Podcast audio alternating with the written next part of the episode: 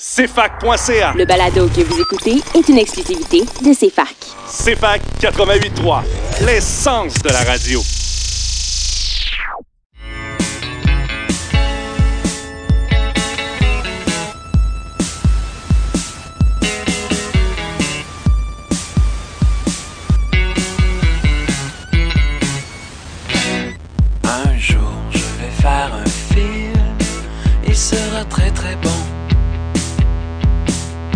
Aura quelques dans mon salon sans prétention. Bienvenue à Ciné Histoire pour euh, euh, cette- notre troisième émission hein, depuis notre retour euh, de la pandémie. La pandémie qui semble s'acharner sur nous, puis poursuivre, puis peut-être nous annuler hein, dans un avenir plus ou moins rapproché. Mais bon, pendant que les cinémas sont encore moindrement ouverts, hein, avec le poumon artificiel, ben on en profite pour aller voir des films. Je suis toujours en compagnie avec une très belle intro, hein, euh, toujours en compagnie de mes euh, co-animateurs Yannick Pinard et Jade Poiré. Salut, ça va bien? Ben oui, ça va. En euh, grande forme. Olympienne, et vous? Ah ben oui, olympienne, plus qu'olympienne même, j'ai- une torche là avec moi. T'as la confiance de, de Jake LaMotta.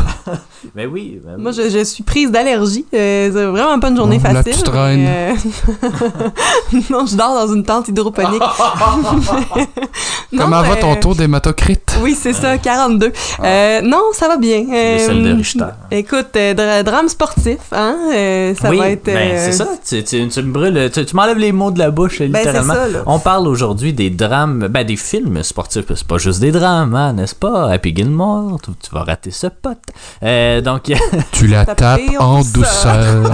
Excellent. je pense que ça, doit être un des rares films qu'on a presque jamais vu en anglais, hein, je pense. Non, On- Non, j'ai jamais vu ça en puis anglais. je l'ai jamais vu dans son intégralité. Tout le temps par bout, hein. soit TQS ou V, hein, ça dépend de l'époque, mais... Ben, si, si t'as vu euh, le crocodile puis le coach euh, pas de main d'un nuage avec une tonne de Leonard Skinner, Excellent. ça résume assez Et bien le maudit clown. Oui, exactement, c'est vrai. Donc, ça résume quand même bien le film. Euh, Aujourd'hui, c'est ça. On va parler de, euh, on va parler de, de ça, des films sportifs. Euh, Voilà, c'est les séries de la LNH qui battent leur plein. Donc, avant que ça se termine, puis que peut-être qu'il n'y ait pas de prochaine saison, ben on va en profiter. Euh, donc, euh, au programme, on va parler en fin euh, d'émission des, euh, ben, en tout cas, en quelque part dans l'émission. Désolé, on est en pré-enregistrement, donc euh, des fois c'est- complexe, mais euh, donc on va parler des films sportifs. On va parler de Raging Bull de Martin Scorsese, un des plus grands films, euh, apparemment un des plus grands films de l'histoire, mais sinon un des films sportifs euh, les plus connus. Euh, au niveau québécois, on va parler de La Petite Reine, euh, euh, donc euh, film sur Geneviève Janson, l'infâme Geneviève Janson, donc un film sur le cyclisme, un film québécois. Sinon, aussi à l'émission, on va avoir notre on va avoir notre deuxième euh, capsule euh, sur euh, l'histoire des Oscars. Euh, donc cette semaine, on va s'attaquer. Je dis toujours s'attaquer, hein, c'est violent. Canet, s'attaquer. Ouais, canet s'attaquer. Euh, je sais pas que- quel mot je pourrais On va utiliser. S'attarder. S'attarder, ouais, aborder. mais, ouais, aborder. On va y aller avec On va y aller de front. Oui, exactement. Mais ça, c'est encore militaire. Donc, on va, euh, on va aborder euh, la catégorie de meilleur réalisateur Discutons. pour une comédie. Euh, donc, une petite capsule que moi et Jade, on vous euh, propose en quelque part dans l'émission aussi. j'ai, j'ai, j'ai pas fait le planning encore, mais restez des notes. Ben parce là, que vous- avant, avant que tu Ouais, ouais, poursuives, là, moi je me demandais combien de films regardez-vous par semaine, mes deux tourtereaux, là? Euh, Mais toi, je sais que tu les comptes parce que euh, Alex fait beaucoup de listes. hein. On, on est les deux des, des listeux, là, comme on dit. Eh oui, Mais euh, moi, j'ai pas une bonne mémoire. Puis lui, il y a des listes, fait que ça va bien quand même. Euh, ben, on en regarde beaucoup quand même. je dirais euh, en moyenne un par jour. En moyenne, là, tu sais, la fin de semaine, c'est là qu'on a plus le temps, mais des fois, on n'en écoute même pas la fin de semaine. On en rush plein la semaine, puis la fin de semaine, on n'écoute rien. Je croyais plus de type Marilou, trois par jour. Trois fois par jour, ouais. Euh, mais c'est pas rare des journées à trois, par contre. Euh, ça, nous arrive quand même souvent. Là. Mais attends, c'est quand, euh, mettons, de, de dimanche à dimanche, là? Euh, Jusqu'à dimanche, je prends les vacances, non? euh, dimanche, euh, dimanche passé, qu'est-ce qu'on a écouté? Parce que. Attends, ça c'était. Ok, ouais. Euh, ben, tu sais, j'en ai écouté. Ouais, 7 à peu près, là. Ah. Mettons, si on regarde les dernières, la dernière semaine, on a écouté La Petite Reine, évidemment. Euh, on a écouté The Social Dilemma euh, sur euh, Netflix. Les algorithmes. Exactement. On a écouté Astérix et Obélix, Mission Cléopâtre. Beau hasard, alors que Roger Carrel euh, Eh nous a eh quittés. oui, eh oui, malheureusement, hein, comme, tout comme Michael Lonsdale. Oui.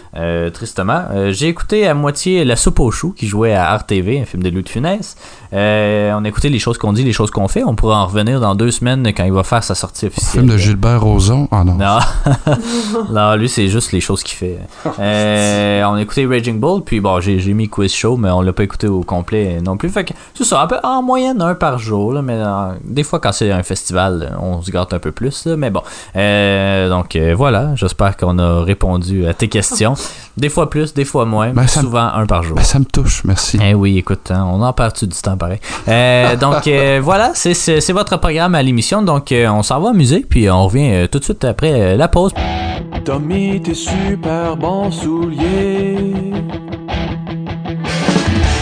T'as amené de l'eau pour t'hydrater. Je suis la voix qui bouge tes orteils.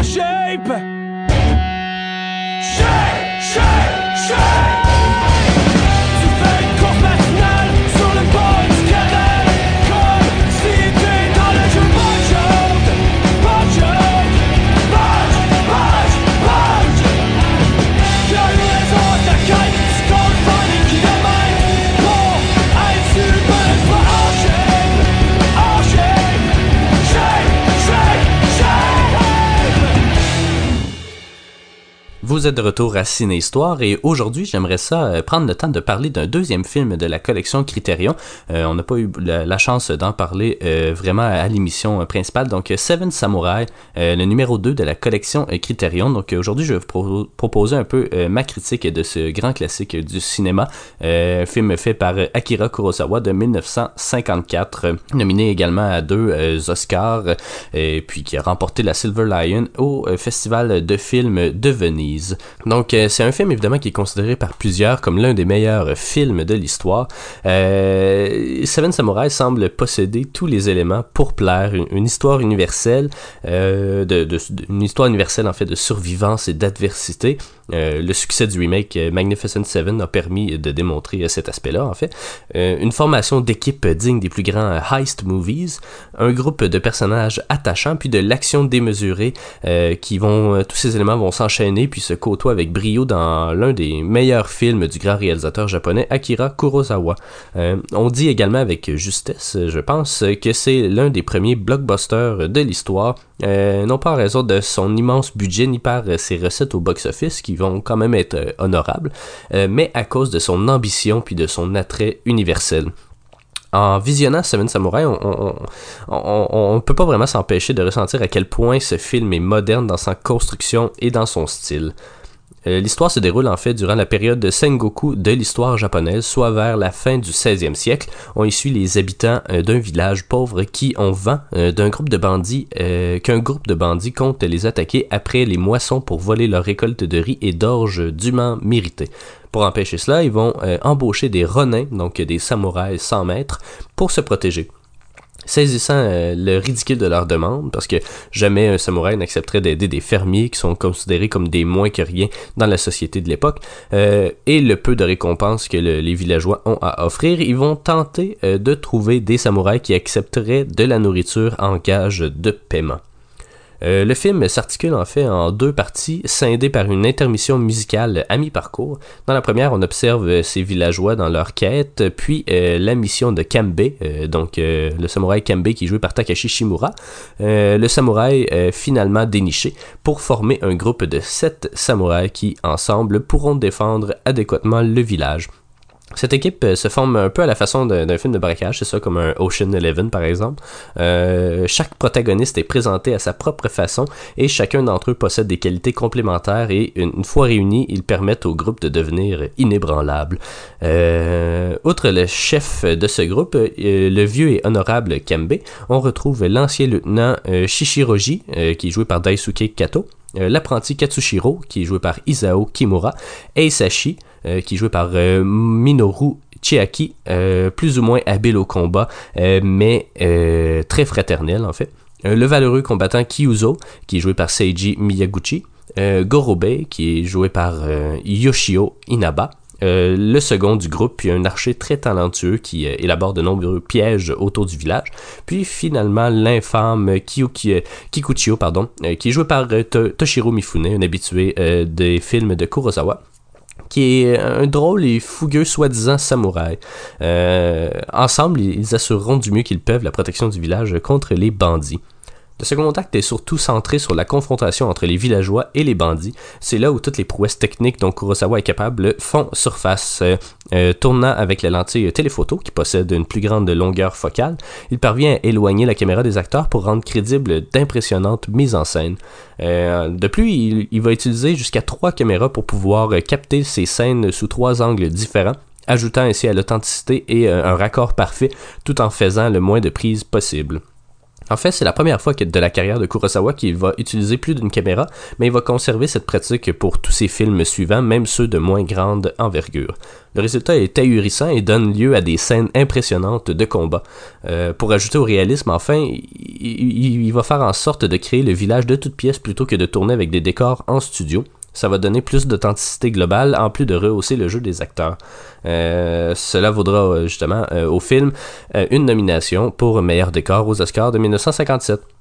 notons également la présence de la pluie qui est récurrente dans l'œuvre de Kurosawa, qui vient ajouter à l'aspect dramatique mieux que n'importe quel trucage aurait pu le faire. Euh, certes, euh, les prouesses techniques euh, ont grandement contribué à élever Seven Samurai au rang des meilleurs films de l'histoire. Par contre, c'est sa construction narrative et les thématiques qu'il va explorer qui en font un grand film. on a déjà mentionné la mise sur pied de l'équipe qui est en soi révolutionnaire, mais la romance qui se développe entre l'apprenti samouraï et une villageoise expose l'univers des castes dans la société japonaise de l'époque. De même, le passé de paysan de Kikuchiyo, qui tente par-dessus tout de prouver sa valeur, vient raviver les tensions de classe qui divisent le Japon. Cette histoire intemporelle de lutte de classe est en quelque sorte le fondement du récit, même si elle est parfois reléguée au second plan par des scènes d'action. Qu'importe, c'est un film euh, qui, prend son temps pour établir chaque personnage et à cet égard, on aime ou on n'aime pas, puisqu'en effet, le film dure près de 3h30 et pourra en rebuter euh, certains.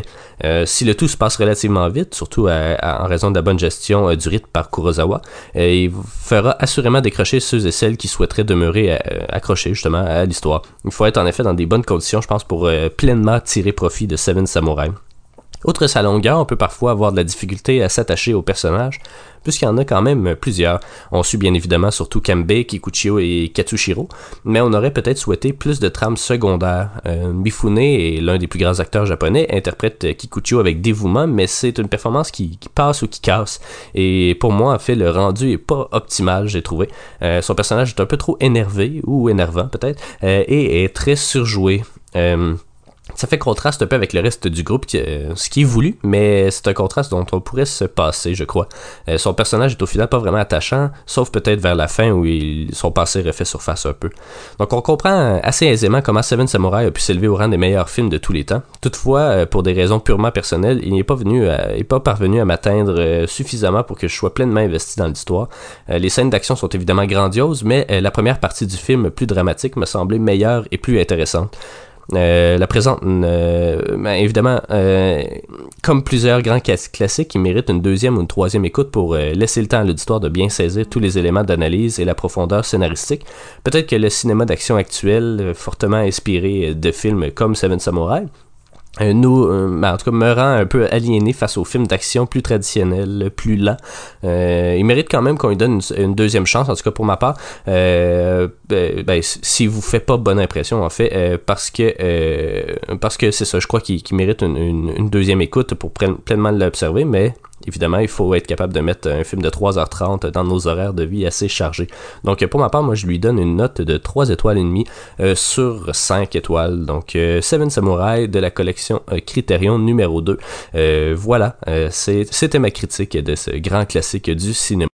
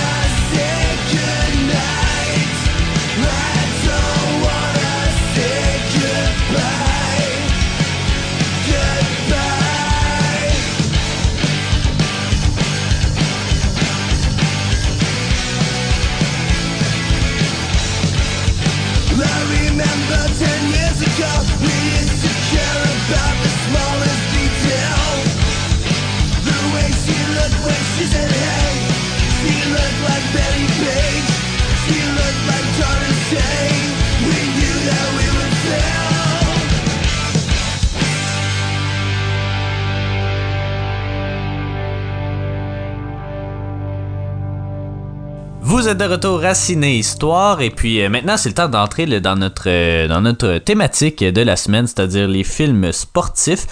Av- Avant d'en- d'en dire trop, là, de, de faire, ben, aujourd'hui euh, ça va être plus funky. Là. Il y aura pas trop de- d'historique ou rien. Pas Funky Town quand même. Non, non, non, Ah. ben c'est pas historique, c'est Please, non. c'est journalistique. C'est un excellent film. Mais euh, on va, euh, en, en fait, on va parler de euh, des types de parce que tu sais, le film sportif c'est quand même, tu sais, c'est comme dire, euh, on va parler des films biographiques là, tu sais, je veux dire c'est c'est un amalgame de plein d'affaires qui veulent au final rien dire, mais qui mettent en fait le euh, sport au centre euh, de leur histoire. Euh, Il y a plusieurs types de, de, de récits qu'on peut faire de récits sportifs. Vite, ben, ou de, de sous-genres, disons, de récits sportifs. Est-ce qu'il y en a là, qui vous viennent en tête là, comme ça? Des sous-genres ou des films sportifs? Des sous-genres, ouais. Non. C'est par, par exemple, euh, Raging Bull, euh, dont on va parler un peu plus tard, c'est- c'est quel genre de film sportif, mettons? Ben, ça a l'air d'un. C'est pas un faux. Non, pas un. Je sais pas un biopic, mais un. C'est un biopic, oui. Ouais, mais. Mais ben, ça, c'en est un, un premier, en fait, un biopic, mais un- dans le fond, euh, tu sais, une espèce de, de, de- Comment, comment je dirais ça? Tu sais, par exemple, 42, euh, qui est comme euh, sur Jackie Robinson. Donc, tu sais, ça, c'est un, un film biographique, mais tu sais, qui on de... retrace les grandes ça. étapes de sa carrière. Des, des vedettes, en fait, de, de- ben, d'un sport en particulier. Euh, Maurice Richard, c'est un bon exemple, euh, peut-être au Québec. Donc, ça, c'en est un des, des types, euh, disons, de. Louis. C. Mais c'est parce que j'étais un peu embêtée, en fait, parce que j'ai j'ai- j'ai pas vraiment de, de genre. J'ai bl- plusieurs titres qui me viennent en tête, mais euh, peut-être que tu peux Ben, m'éclairer. avec avec, euh. avec, euh, les, les titres que t'as, euh, qu'est-ce que ça. Ben non, mais, donc, mais, mais, Remember the Titans, tu classerais ça où? Je, je, je pense à ça, je pense à Ford versus Ferrari, je pense à Million Dollar Baby. euh, Ben, tu vois, Ford versus Ferrari, ça serait une espèce de biographie, d'une certaine façon. Euh, mais Misery Alaska, lui, hein? Ouais, ben oui, exactement. Mais, non, mais euh, si je dis Happy Gilmore, Ah. ben, on est ailleurs, là. Tant qu'on est ailleurs. on est au mini-pot. Ben, c'est ça. Non, non, mais- quand même pas. On est Mais au on est dans la comédie. Donc, et ça, des films comme ça, comme euh, euh, là, c'est deux films sur le golf, là, ça donne. Seabiscuit. Euh, ouais, ben, Seabiscuit, ça, c'est, ça serait. Ben, ouais, ça serait dans la biographie d'un cheval. comme Secretariat. Euh, Il y, a, il y a les drames, tout simplement. Tu sais, euh, oui, euh, Raging Bull pourrait rentrer là-dedans, dans le drame, mais pourrait aussi rentrer dans, dans le bio- biopic. Mais oui. que diras-tu d'une ligue en jupon? Euh, c'est quoi ça? A League, A League of Their Own avec Ah. euh, Gino Ouais, ouais, ouais. Davis. C'est pas un film de Tom Hanks, ça? Euh, Tom Hanks est dedans, ouais, il me semble que c'est le coach. Euh, mais ouais, mais je pense que c'est même lui qui réalise Ah, le film. Euh, mais oui, ben ça, ça rentrerait probablement dans les espèces de euh, des drames. Sous-genre. J'ai l'impression, ouais, mais il y, y a les films fantaisistes euh, aussi qui existent, comme Field of Dreams, notamment. Oui. Puis The Natural, un film que je ne connais pas, mais qui est sur ma liste. Il y y a, y a étonnamment, ben, il y a aussi beaucoup le documentaire, évidemment. On se le cachera pas. Et c'est, on a, on a 53 films des, des Olympiques ici, nous. Donc, euh, Olympia de Leni Riefenstahl, ça en fait beaucoup partie. Tous les films olympiques, euh, toutes les, toutes les biographies en fait sur euh, des événements sportifs, euh, des trucs comme ça. Donc, ça c'est un gros genre évidemment. Il y a des films noirs. Eh oui. Euh, J'en nomme deux que vous ne connaissez pas parce qu'évidemment, des films noirs, c'est quand même assez vieux. Mais il y a de Body and Soul, euh, que je connais seulement de nom parce que euh, il a gagné plusieurs Oscars. Mais il y a aussi The Setup, que ça, j'ai aucune idée c'est quoi. Puis il y a les mélodrames aussi. Mais donc, il y a plusieurs façons d'aborder le sport. Il y en a qui, sont, qui se veulent, disons, ultra réalistes sur présenter tous les aspects d'un sport en particulier. Tu sais, mettons Moneyball, ça serait un peu ça. Tu sais, c'est vraiment très technique comme film. Euh, dans Raging Bull, on, est ailleurs. On pourrait y revenir un peu plus tard, mais c'est plus l'étude de personnages. Euh, dans La Petite Reine, un, petit mélange des deux, j'ai l'impression. Il y a un, aspect assez technique, mais c'est surtout euh, l'étude de, de ce... De ce, de ce mystérieux personnage Eh qu'est oui. Geneviève Janson. Ah oui, quel, euh, quel, euh, quel personnage. Euh, puis, c'est ça, il y a des films que ça constitue vraiment, tu sais, que c'est quasiment made in USA, là. Bon, j'ai mentionné, mais tu sais, euh, 42, c'est un peu ça. Toutes les euh, Foxcatcher, ça pourrait être ça aussi. euh, Seabiscuit. euh, donc, tous les films là, qui, qui se veulent un peu plus patriotiques, disons. Puis, c'est ça, il y, a- il y a toutes sortes de genres qui existent. Sauriez-vous, ben, il y a vraiment une multitude de sports qui ont été abordés au cinéma. euh, Il y a même, nomme-moi un sport pour un sport un peu random. Je vais, je vais te Le passer. ski alpin. Le ski alpin, ben ça, étonnamment, j'en connais plus qu'un. Ah, Sans même non. regarder ma liste, il y a Downhill de- avec Robert Redford. Euh, puis il y a aussi euh, de. euh, ça, ils ont fait un remake cette année avec Will Ferrell, justement, puis Julia Louis-Dreyfus. Je sais plus comment ça s'appelle, mais c'est du même réalisateur que euh, The Square, qu'on avait vu ensemble, Ouais. je pense. Euh, mais il y a ça, mais écoute, il y en a, ça ça a pas de bon sens. Bon, skateboarding, évidemment, il y a ton grind, hein, ton fameux grind. Et oui, Grind, euh, que j'ai regardé beaucoup quand, j'avais une- 14 ans. Une comédie Une, une comédie euh, stupide, là, une comédie à la American Pie. Là, tu sais, euh, il y a Ouais. Beaucoup de. Ça, ça a pas vraiment rapport, beaucoup de sexe. C'est euh, un film canadien? Non, non, non, non, c'est avec. euh, mon Dieu, ben il y a Christopher euh, McDonald qui joue, euh, qui joue Dans dedans. tous Il y les a films, Adam. McGavin. Oui, oui, exactement. Il y a Adam Brody euh, que, que j'aime beaucoup. Euh, il y a le, le gars principal, euh, euh, c'était Mike Vogel, qui a, qui a eu quand même une, une petite carrière là, quand j'avais genre 15 ans. Là. Mike Govan. Oui, Non, Mike Vogel. exactement. Eh ben, il y en a aussi ben, sur des. Là, je vais sortir des Mais il y sports. avait Lords of Dogtown aussi. Là, Ouais, peu ouais, ouais, euh, ouais, ouais. Euh, Major League? ouais, ou même Mid-90s, que vous avez pas vu, mais un film de Jonah Hill là, qui est sorti il y a pas si longtemps. Il y a des, il y a des sports, c'est ça, un peu euh, random qui ont été abordés aussi, euh, notamment euh, le tennis de table, hein, euh, pour euh, que ce soit euh, Balls ben, of mais Fire. ça. Mais il y a aussi The Tao of Pong, un film de 2004. Euh, il y a quoi, quoi d'autre? Euh, Ben, Ben, il y a Little eu League. Le, le bobsleigh hum, qui, Oui, qui a le été fait avec. euh, John Candy. Euh, je- ouais, probablement. Il, il, il- ouais, c'est la Jamaïque Cool, qui Cool euh, Runnings, participe je crois, le, le film. Euh, Il y a le bowling, évidemment, un film sur le bowling, Ah rapidement. oui, le roi de la quille. Ben, Ben, oui, Kingpin, là. ensuite. Big Lebowski. Big Lebowski, ouais. Puis au Québec, ah non, mais ah non, c'est curling, je me suis trompé. Ouais, c'est curling. Ouais, ouais, mais il n'y a pas un film sur le bowling. En tout cas, euh, my bad. Euh, le cheerleading? Ah oui, Ah, ben Bring oui. It On. Le tout pour le tout, c'est ça. Oui, oui, ça, voilà. Exactement. Euh, Il y a de même sur le arm wrestling, euh, le, le bras de fer qui s'appelle Over the Top, mais j'avoue que je sais pas. Les échecs? Yeah. Ben, j'ai vu un documentaire là-dessus, mais c'était sur Ouais. euh, le- Mar- euh, euh, Magnus, euh, le, le champion Ouais. du monde. là. Non, c'est ça, mais il y a Pound Sacrifice avec Toby Maguire, tourné à Granby, étonnamment. Ben non, ben non. Mais oui, euh, qui parle de Bobby Fischer, évidemment. Bon, là, il y en a plein aussi. Il y a le curling, il y a le- la Ah. plongée. Mais t'oublies un sport. Le basketball en Oui, j'ai 1998. déjà vu ça, Ouais. ben oui. Ben, le dodgeball aussi, Oui. hein, bien connu. Les fight clubs, bon, ça c'est un autre type de sport. La pancrasse. Euh, bon, ben, il y, en a une multitude, mais j'enchaînerai parce qu'il y en a vraiment plein. Euh, j'enchaînerai avec, euh, selon vous, quel est le film sportif le plus connu de tous les temps? Miracle on Ice. Non, non, quand même pas. Mais, Au euh, Québec, peut-être? Ben, ouais. Le film le plus connu de l'histoire. Film de Film sport. sportif, ouais. Mais c'est un vieux film. Parce Ouais. que Happy Gilmore Oui. est quand même. Euh, C'est le seul film sportif, en fait, euh, qui a gagné. Ben, non, excusez, c'est le deuxième film sportif. Ben, en tout cas, je vais, me- je vais recommencer. C'est le premier film sportif à avoir gagné l'Oscar du meilleur film, mais il y en a eu juste eu deux Bon, dans ben, l'histoire. mais on Mais peut, on, on peut éliminer Wimbledon avec Paul Bettany, là, ça sera pas ça. Mais je dirais avec Chariots of Fire. Mais Ah, non, c'est vrai, il y en a, si il y en ça a gagné. trois, mais, il y en a trois, mais Ben, oui, c'est celui-là. ça, c'est ça. Ouais, ouais, c'est parce que là, Ça raconte quoi sel, déjà, Chariots of Fire? C'est euh, l'équipe de course relais, euh, euh, je me souviens Je plus, euh, britannique. Mais sinon, il y a l'affaire de rugby aussi. euh, Qui se l'Afrique là, les cannibales? Non, mais l'équipe de rugby qui s'écrase dans les Ouais, Andes, ouais, là. Non, mais c'est pas, ça- c'est pas, sur- pas de Ah. rugby, c'est de soccer. Ça, Ah, c'est du soccer? C'est les Argentins. Ouais, exactement. Euh, non, en fait, c'est. Shaolin Soccer. Non. Ah non, non. Ah, ça a pas gagné meilleur film. Non, euh, c'est en fait, je vous amenais sur la piste de Rocky. Euh, Ah, c'est... Ben oui, Ben un autre Ben film oui. sur le sport. Premier film à gagner l'Oscar du meilleur film. On a nommé Chariots of Fire. Sauriez-vous nommer le troisième qui est sorti en 2004 2004. Ouais. Ben, c'est pas ça l'affaire de Pas Munich? euh, de la? Munich? Non. Non. Munich, non, non, non.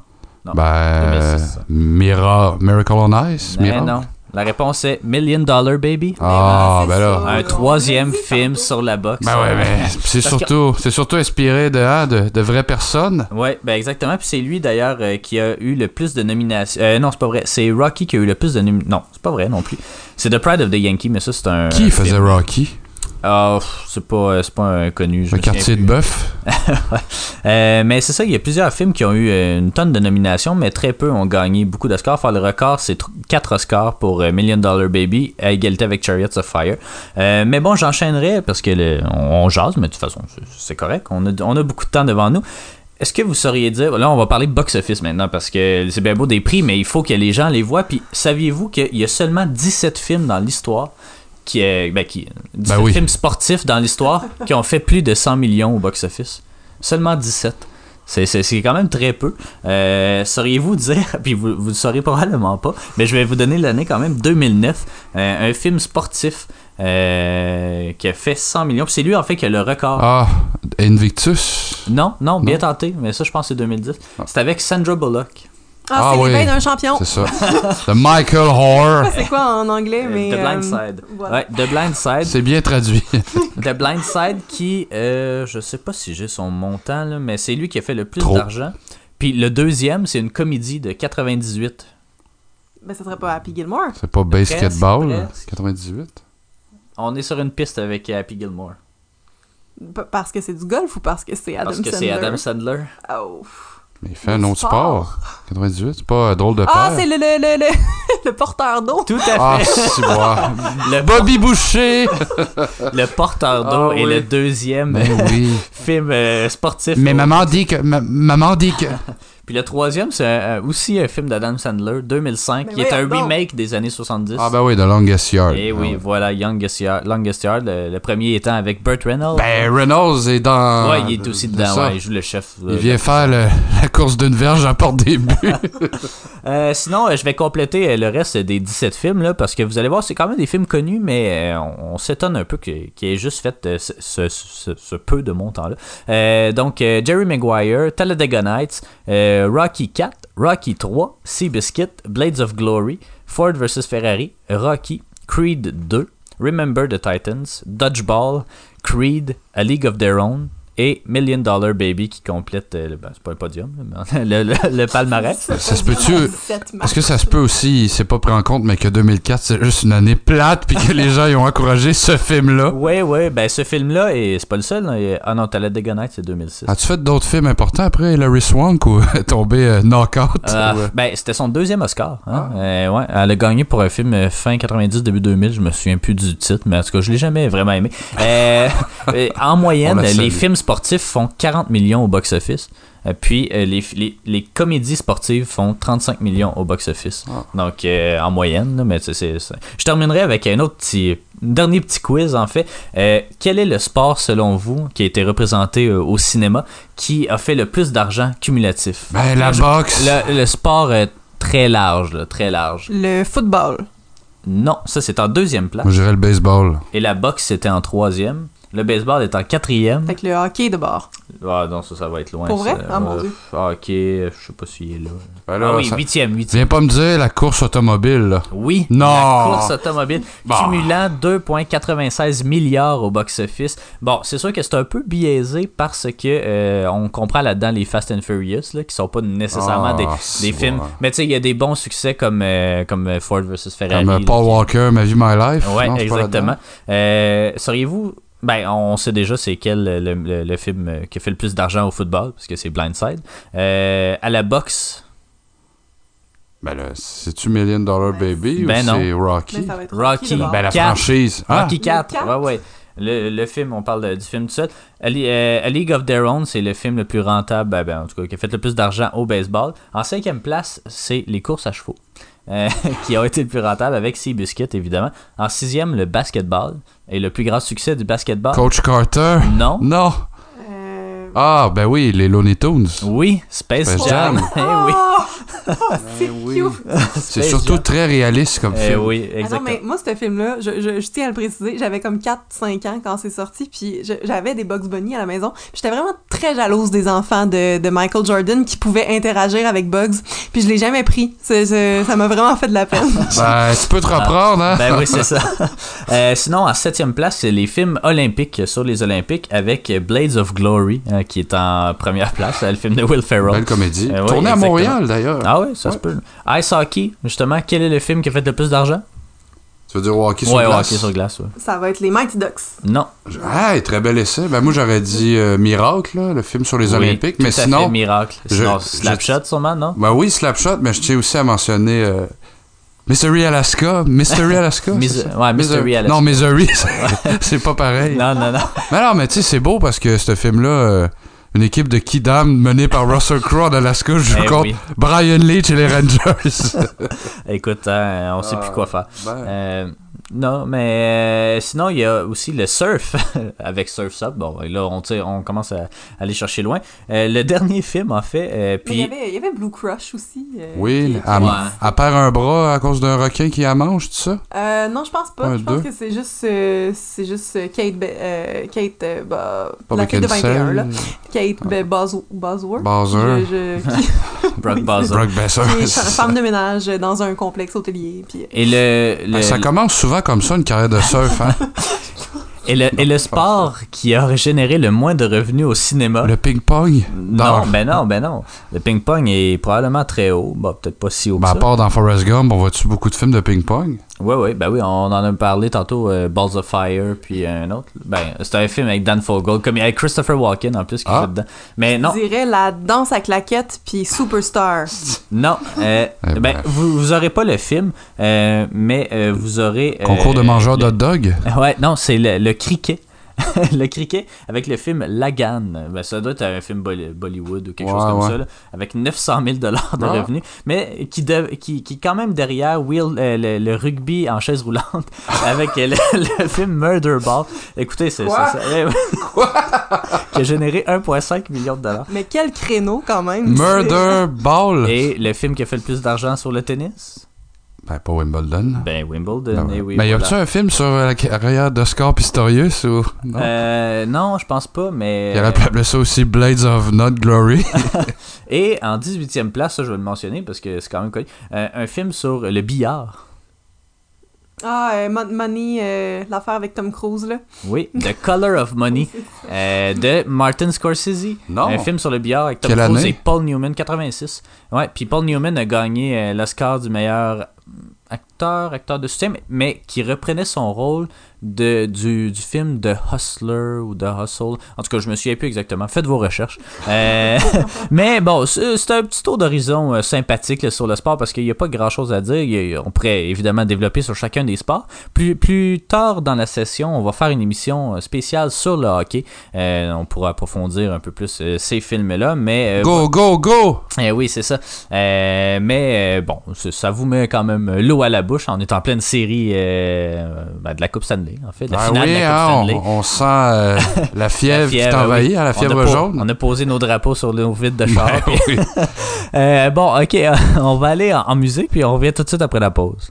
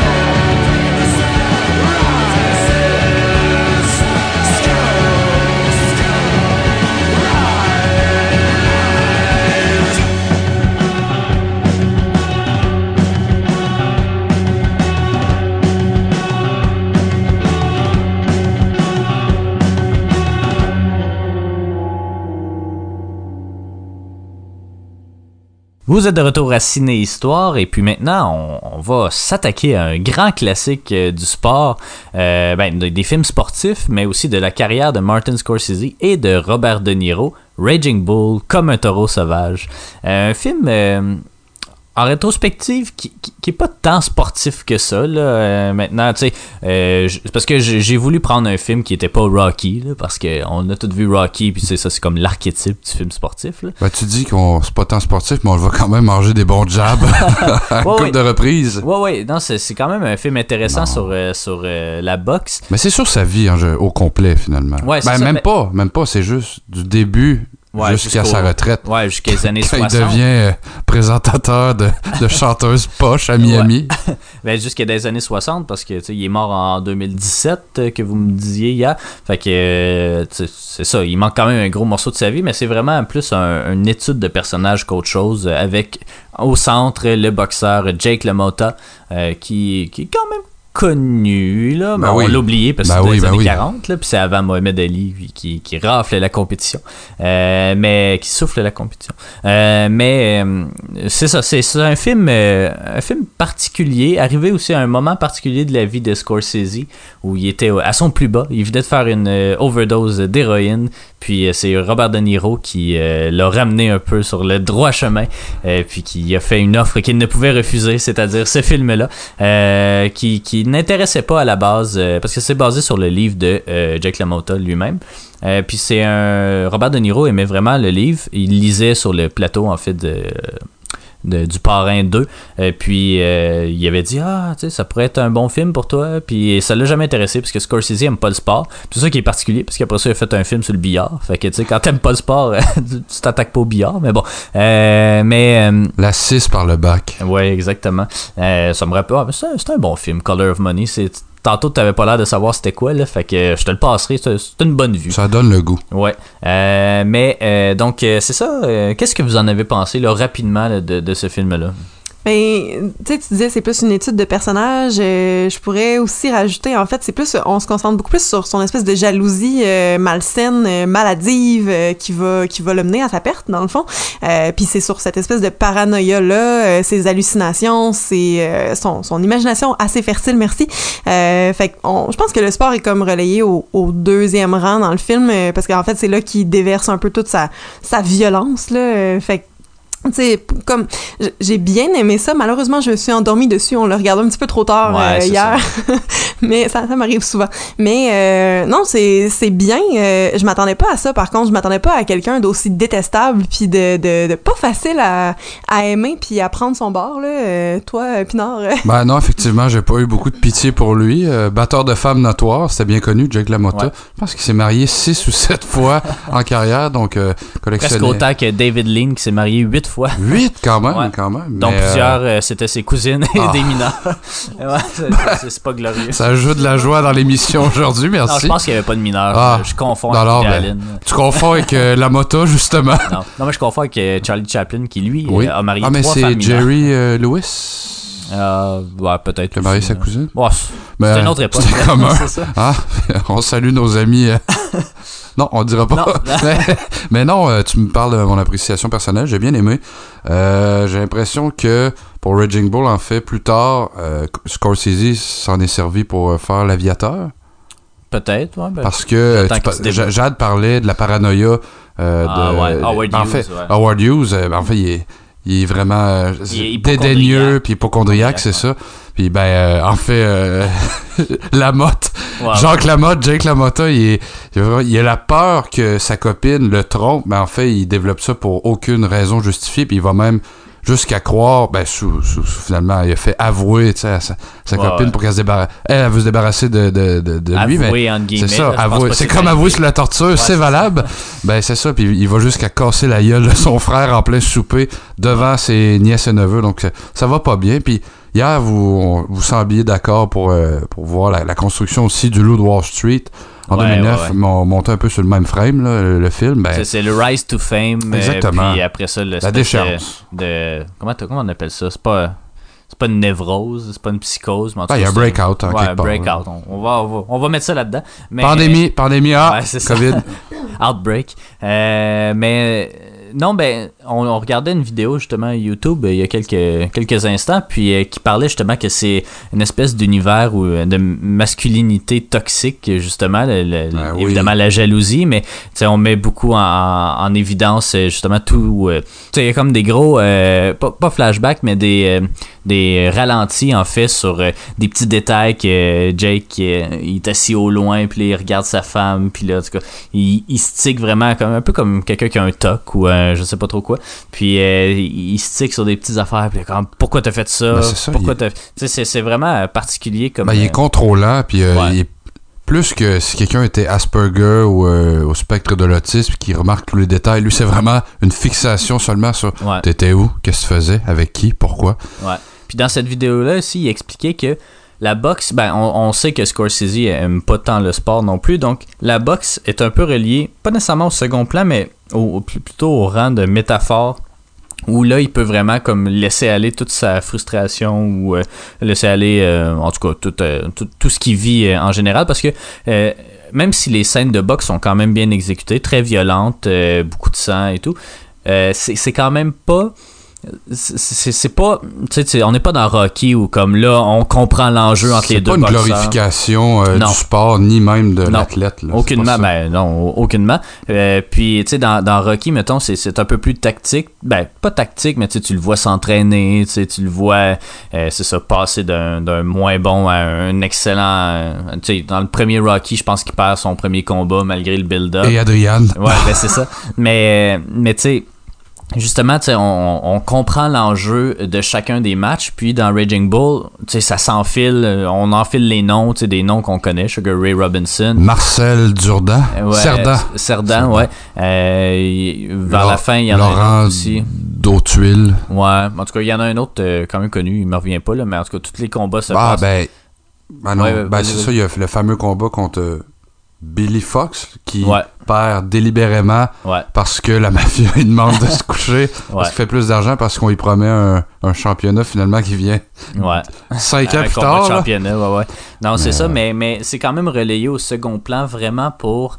euh, tu sais, il y a même. euh, on lisait ou on voyait justement là, qu'il y, en a un que sa, sa blonde, euh, ben, sa femme trouve un peu de son goût et comment il, il est cute ce gars-là ou euh, quelque chose comme ça. Puis lui, il va justement comme s'acharner sur lui pendant le combat pour le dévisager parce que sa, sa femme le trouve euh, cute. Fait que c'est- c'est vraiment c'est là qu'il laisse aller toutes ses frustrations. Bon, si seulement c'était juste là, hein, parce que ses frustrations, il les sort, il les laisse sortir aussi euh, ailleurs euh, que sur le ring. Euh, batteur de femmes, on, l'a mentionné tantôt. Mais j'ai trouvé ça très intéressant, une filmographie, une cinématographie plutôt en, noir et blanc, qui est pas pas qui est pas anodin, il y a plusieurs explications à ça, notamment rappeler un peu l'ambiance des années 40, ça se passe surtout années 40, 50, un peu 60, euh, mais aussi pour, euh, on dirait, je, je sais pas là, pas nécessairement faire un film artistique, mais tu sais, ça a des qualités qu'un Rocky a pas, tu sais, je veux dire, une certaine profondeur ou sans nécessairement qu'il y ait un- un potentiel de re- revisionnement, revisionnabilité. Révisionnisme ou. pas ouais, que- c'est ça. Euh, mais tu sais, sans, sans qu'on ait le goût de, de revoir le film, on va se dire. Euh, C'est un bon film. c'est c'est un, c'est un- c'est un excellent film, mais j'ai l'impression aussi que il était peut-être meilleur à sa sortie qu'il l'est aujourd'hui. Tu sais, mettons, si on compare, euh, si on compare avec euh, Taxi Driver, Ouais. euh, Taxi Driver, tu sais, c'est aussi une étude de personnage, bon, pas sur le sport, là, moi que la chasse peut-être, Euh, mais, mais tu sais, c'est- c'est une étude de personnage qui, on dirait, aujourd'hui, a quand même bien vieilli. Tu peux écouter euh, Taxi Driver et être impressionné. On dirait que ça, peut-être qu'à l'époque, il faisait contraste, justement, Raging Bull avec euh, les Rocky puis d'autres films de boxe ou peu importe. Euh, mais aujourd'hui, on dirait qu'on a déjà vu un peu ce, type d'histoire-là, ne serait-ce que dans le Loup Wall Street, mais ne serait-ce que je sais pas, on dirait que c'est comme rendu un peu archétypal, un boxeur qui, qui, qui est violent avec ses femmes. Il y en a eu plusieurs, pas nécessairement au Québec, mais Dave Hilton, euh, c'est pas un exemple à suivre. Ben, vraiment plus, là. pas, non. Mais c'est pas c'est pas juste ça non plus, tu sais même dans le musical, euh, même avec euh, les deux récents là, euh, Rocketman puis euh, Bohemian Rhapsody, il y a comme tout le temps oui, ce sont des biographies mais euh, c'est tout le temps vraiment dramatique, c'est tout le temps comme un, un rise to fame puis après ça il y, a une- il y a une grosse déchéance, tu sais, on, on est dans, dans la drogue, l'alcool, le- le- le- la tromperie, on est bon, dans ce cas-ci la violence euh, extrême là, conjugale euh, puis psychologique tout ça mais euh, c'est ça c'est tout le temps comme la même construction un peu euh, le, le, le, le début après la carrière le retour en arrière on, on commence à être connu puis là ça va plus bien puis tu sais c'est Mais est-ce que, parce que, avec ce que vous dites, justement, on a un film sur Guy Lafleur qui est en train de se tourner, Ouais, qui, ben ben, oui, qui c'est va vrai. être tourné bientôt, qui a été confié, dont le scénario a été confié à Luc Picard. Donc, Eh oui. Et je me pose la question, vous pouvez peut-être y répondre. En fait, j'espère que vous allez y répondre. c'est que, est-ce que justement ces films-là sont inévitables au point de vue de la glorification ou peut-être pas la glorification, mais euh, d'un, je veux dire, d'un, départ, d'un, moment de, où on va briller, d'une fin euh, assez tragique. Ouais, ben, À- je veux dire, dans la mesure où il faut que la personne ou la famille donne son accord, puis que finalement, il faut que ça soit montré comme ça. Il n'y a pas de Ah, ben, on va montrer un film sur la vie d'Elvis, puis en réalité, on va vraiment montrer comment il était, qu'il se pognait Ouais. des mineurs, puis etc. Tu sais, j'exagère, j'ai- Ouais. j'ai aucune preuve pour avancer ça, mais est-ce qu'il n'y a pas un danger à, à- à dire ça, qu'on peut pas montrer les vrais côtés finalement d'une personne, et ses vrais, ses défauts, ses qualités? Ben, mais tu sais, en même temps, Raging Bull, il il est basé sur le, le livre lui-même de Jack LaMotta. Fait que, et puis vers la fin du film, il y a comme Puis une espèce... dedans, la moto est dans le film. Ouais, il est dans le film, mais il est aussi, euh, il, a, il a pris conscience, je crois que ce qui a, ses agissements ont fait en sorte que tout le monde qui aimait est parti, son frère, euh, sa C'est femme. cette femme. Ouais, c'est ça. Euh, ses- ses enfants, j'imagine aussi, on les voit pas vraiment. Euh, Ben, D'ailleurs, no- oui. notez, son fils, euh, Joseph, est mort en 98 sur le vol Swissair 118. Il s'est Ah. écrasé non loin d'Halifax. Ah. Je dis ça, je dis rien. Ah oui, bon, je, je savais pas, non. Ben, alerte au pouleur.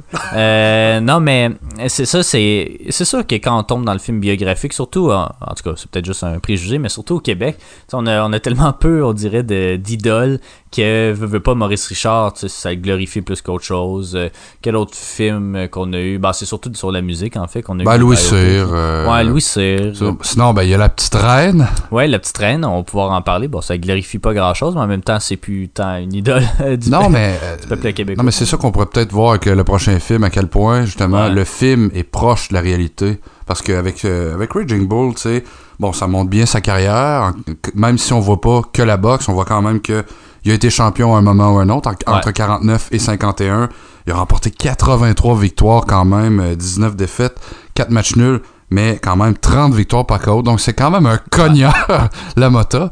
Ouais. Malheureusement pour euh, ces femmes qui, qui- qui ont été Ouais. battues, et on le voit dans le film, là. Ouais, ouais, ouais. Euh, ben même sa famille, je pense que tout le monde y passe finalement. là, mais, ouais, ouais, vraiment. euh, non, mais j'ai l'impression que ça a été fidèle, un, au livre, et deux, euh, à sa carrière. Peut-être que qu'il y a des éléments dans le film qui sont pas dans le livre, mais quand même, je crois que c'est bien basé Ouais. sur justement. euh, et vraiment la moto a dû être consultée quand même et avait donné son accord euh, Ouais, je pense que oui, total à Scorsese. Scorsese, ouais.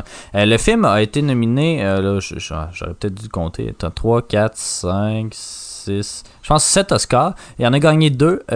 meilleur acteur pour Robert De Niro. Je pense pas qu'il l'ait volé. hein. Il est excellent. Il a pris 60 livres pour le, pour le rôle. Donc, Euh, juste d'en face ou. euh, Ouais, mais dans, dans face, mais euh, quand il est gros, c'est ça, Ouais. plus tard dans, dans, dans le film, euh, c'est vraiment c'est vraiment lui qui a pris ce poids-là. Donc, et puis, il est, il est quand même intense. Ben, il a toujours été intense, Robert De Niro, là, dans ses rôles, mais euh, il est toujours euh, intense. Il se frappe la tête d'un mur. euh, il se fait frapper. studio, hein. Ouais, il se fait frapper dans la face par Joe Pesci, qui lui aussi a été nominé à un Oscar pour ce film-là, euh, comme acteur de soutien, mais euh, il l'a pas gagné. Euh, L'autre prix, c'est le meilleur montage, en fait, de Thelma Schoonmaker.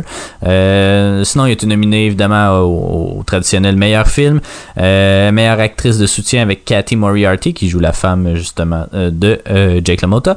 Meilleur réalisateur, meilleure direction photo de Michael Chapman, meilleur son.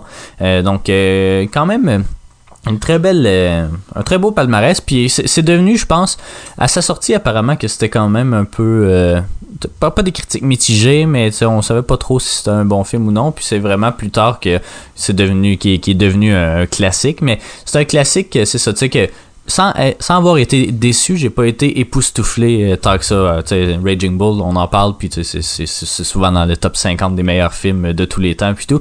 Moi, personnellement, je l'ai trouvé un peu trop classique pour ça. Euh, c'est peut-être juste parce que c'est on a vu beaucoup trop de films, puis qu'en 1980, là, c'est c'était quand même vraiment novateur.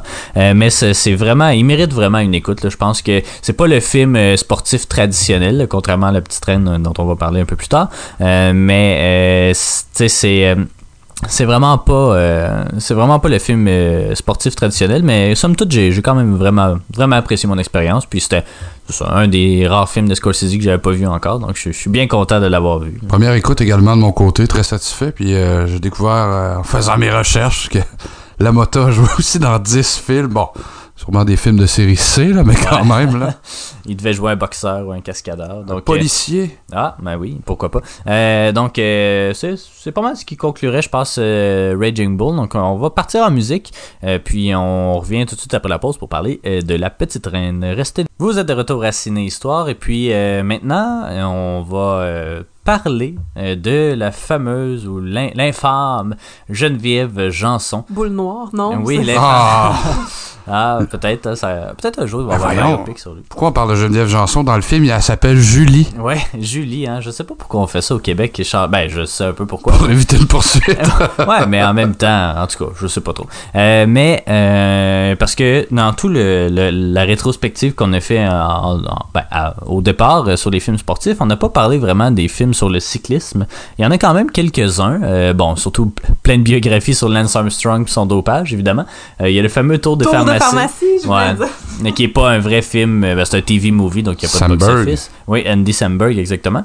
Euh, Il y a The Climb aussi, qui a été présenté à Cannes l'année dernière, à Sundance cette année, puis malgré que j'ai été à ces deux événements, je l'ai toujours pas vu. Donc, euh, un moment donné, il va bien finir par sortir ici. Euh, mais sinon, des, des films sur le cyclisme, il y en a pas beaucoup. Ben, il y en a un québécois, là, je, je retrouverai le nom, avec le- Charlotte Laurier, la sœur de Lucie Ouais, Laurier. ouais, c'est la, la coursière ou la commis, ou je trouverai Je le nom. C'est un film de 98, je crois, mais, euh, Mais- écoute, euh, ça n'a pas eu la même résonance. Ben, c'est sûr qu'au Québec, ben, sauf depuis quelques années, disons, euh, c'est pas très. euh, disons, le cyclisme est pas très populaire. Il y a eu, je sais pas trop qui, là, mais le, le, le cycliste là, qui a fait le Tour de France puis qui a pris sa retraite tout de suite après, là, il avait comme 23 ans, 24 ans. En tout cas, je me souviens Un plus. Québécois, trop. Ouais, un Québécois. Le Roux? Mm, Peut-être, ouais. Là, il y en a un qui est dans le Tour de France puis qui performe bien aussi. Euh, mais c'est ça, c'est à part Louis Garneau, là, euh, on voit pas euh, vraiment. Oui, vas-y. Ben, je m'excuse, le film de Manon Briand, c'était deux secondes avec Dino Tavaron et Charlotte Laurier. Mais ben, Alors voilà, je, sur le je cyclisme. C'est vraiment un, un film. C'est un film biographique? Mm, Ben, c'est l'histoire de Laurie qui est une cycliste qui se fait euh, euh, remercier pour deux secondes euh, perdues dans une course, puis euh, ben, ça s'arrête là. bon, c'est pas un grand film. deux secondes. Hein? Qu'est-ce que ça prend pas? Mais non, mais en fait, c'est ça. Donc, Geneviève Janson, c'est pas mal la, la- la première vedette. Il y a l'autre qui joue dans le film aussi, là, du cyclisme. Là, Ah, ben? Lynn, elle joue Lynn Bessette. Ouais, Lynn Bessette, exactement. Euh, mais euh, donc, euh, La Petite Reine, un film de Alexis Durand-Bro qui a fait Baffy mon ange, notamment. Puis l'autre film, c'était avec Patrice. Ah non, c'est pas Patrice Robitaille, mais en tout cas, c'est le cœur qui meurt en dernier. Donc, puis il a travaillé sur Elles étaient 5. J'ai pas vu ça, mais ça a l'air que c'est bon. Non? Bon, ça a l'air que c'est pas bon. J'ai vu ça quand, quand, quand c'était à mode, là, quand c'était à super écran, Ouais. puis que j'avais, je sais pas, Qu'est-ce qui est en mais, mode, euh, Jade? Non, non. quand le film, Ben c'est vrai que j'avais parlé de lui beaucoup, là. C'est vrai que j'en ai euh, beaucoup entendu parler. C'était- correct, là. J'ai souvenir quand même que c'est relativement flat puis euh, froid au niveau de l'image aussi. Euh, mais tu sais, c'est ça, il se passe pas grand chose. En fait, tu le vois pas euh, se passer non, Non. plus. Euh, Allez, spoilez-moi pas. Là. Ben non, mais tu sais, c'est quoi? C'est un film de démarche et de flashback. Ben oui, effectivement. Je sais pas c'est quoi, mais bon, pour revenir à la petite reine, ça met en vedette euh, Laurence Leboeuf, qui est quand même assez, euh, assez bonne, assez convaincante. Moi, je la trouve Euh, excellente. Ouais, ben c'est une, bonne actrice aussi. Ouais. Ça c'est avec Patrice Robitaille aussi, qui lui est très très bon. En fait, c'est ça le problème, c'est que je trouve que Laurence Leboeuf est plus crédible que Geneviève Janson elle-même dans- dans sa carrière. avec quand on regarde des entrevues de Geneviève Janson, c'est pas glorieux. J'en ai Ouais. jamais pris. Ouais, non, c'est ça, c'est en tout cas, c'est un drôle de Ben, personnage. on, on rira quand même pas d'elle. On va raconter non. pourquoi. Là. Elle l'a pas eu facile. Non, non, non, exactement. Euh, mais bon, il y a Patrice Robitaille, il y a Denis Bouchard aussi, là, qui joue euh, le père euh, perdu. Méchant piment. ouais. méchant perdu, effectivement, avec José Deschênes qui joue la mère. Un film, c'est ça qui traite évidemment de, l'é- de l'événement, de, ben, en tout cas, du dopage de Geneviève Janson. Ben, on, on mentionne pas Geneviève Janson, là, Non, mais, mais c'est elle, c'est, elle, clairement. Il n'y a pas une tonne de cyclistes québécois C'est qu'on ça, dopage, tu sais, qui s'est passé sur ben, près d'une dizaine d'années, peut-être Ouais. un 7-8 ans, là, de 97, 98 à 2004, 2005. C'est surtout qu'elle a gagné un championnat. Tu sais, si elle avait ouais, perdu, on ben, aurait c'est- jamais- on ben, aurait non, c'est qu'en fait, elle a gagné des courses, mais elle était pas. C'est ça, c'est Elle ça a le gagné un championnat du monde. Ouais, mais ça lui est, je crois que ça lui Ah a été euh, retiré. Puis euh, en fait, elle, elle arrivait toujours deuxième derrière Lynn Bessette. Puis euh, puis on comprenait pas pourquoi, mais Lynn Bessette, elle était propre au moins. Ouais. Mais euh, non, elle c'est ça, c'était un bel espoir, très bel espoir junior. D'ailleurs, elle a gagné plusieurs contre-la-montre, participé à beaucoup d'épreuves. Puis c'est ça, c'est quand on le raconte, elle, elle gagne un- une course à Hamilton, puis après ça en Belgique. Mais ah, elle omet de se présenter à son test antidopage, mais c'est parce que ça y arrive trop souvent. Ouais. Puis elle a toujours des excuses, mais parce qu'on comprend au final qu'elle est dopée, là, on vous le dit, elle est dopée. C'est pas, euh, un spoiler, c'est sur, sur la carrière de Geneviève Janson, mais C'est sur Wikipédia, donc ça existe. c'est ça, mais, mais c'est qu'on en parle ben, peu, peu dans le film. C'est l'entrevue avec Alain Gravel, finalement, Ouais. qui change tout sur sa carrière, Ouais. qui lui fait avouer et qui euh, met finalement, le, on jette le, le blâme sur son entraîneur André Aubu, qui est vraiment un salaud en réalité. Ouais. Mais euh, André, aussi. il a jamais été accusé au Québec. Aux États-Unis, il y a eu des accusations portées contre lui, mais ah, sa femme finalement a retiré les charges. Que Ouais. finalement, il a jamais euh, purgé une peine en prison ou payé pour les crimes qu'il a commis, mais c'est ça, c'est que Geneviève Janson mentionne euh, dans, la vraie vie qui, André Aubu l'a abusé sexuellement dès l'âge de 16 ans, forçé à des relations sexuelles, la battait euh, quand ça faisait pas son affaire. Le même vrai, le, le plan dans le film, euh, il l'abandonne à un moment donné au milieu Ouais, de l'Arizona. Ben, c'est vraiment arrivé. Là. Le laisser là, puis il a dit arrange-toi.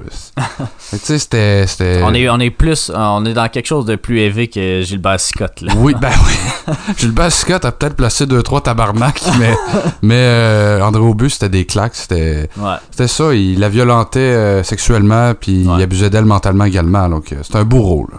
Ça a pas mal détruit. Ben, pas nécessairement. Ben, oui, ça a détruit sa carrière parce qu'une fois que t'as admis que t'es dopé, ben après ça, tu fais plus grand course, là, tu peux revenir, mais bon, t'as, une tâche quand même assez Ben, importante une à ton tâche, puis c'est l'habitude qu'elle prend. Tu sais, comme ouais. euh, on la voit s'entraîner fort, mais au final, l'entraîneur lui demande toujours de prendre des substances, donc on, on verra jamais. Bon, il est trop tard, là, on la verra jamais à son potentiel naturel.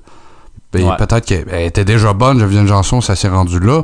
Mais c'est qu'après, euh, pour Ouais. rester là, c'est c'est vrai qu'on avait un débat l'autre fois, c'est comment on fait pour être bon en cyclisme quand t'as des épreuves de 180 km par jour?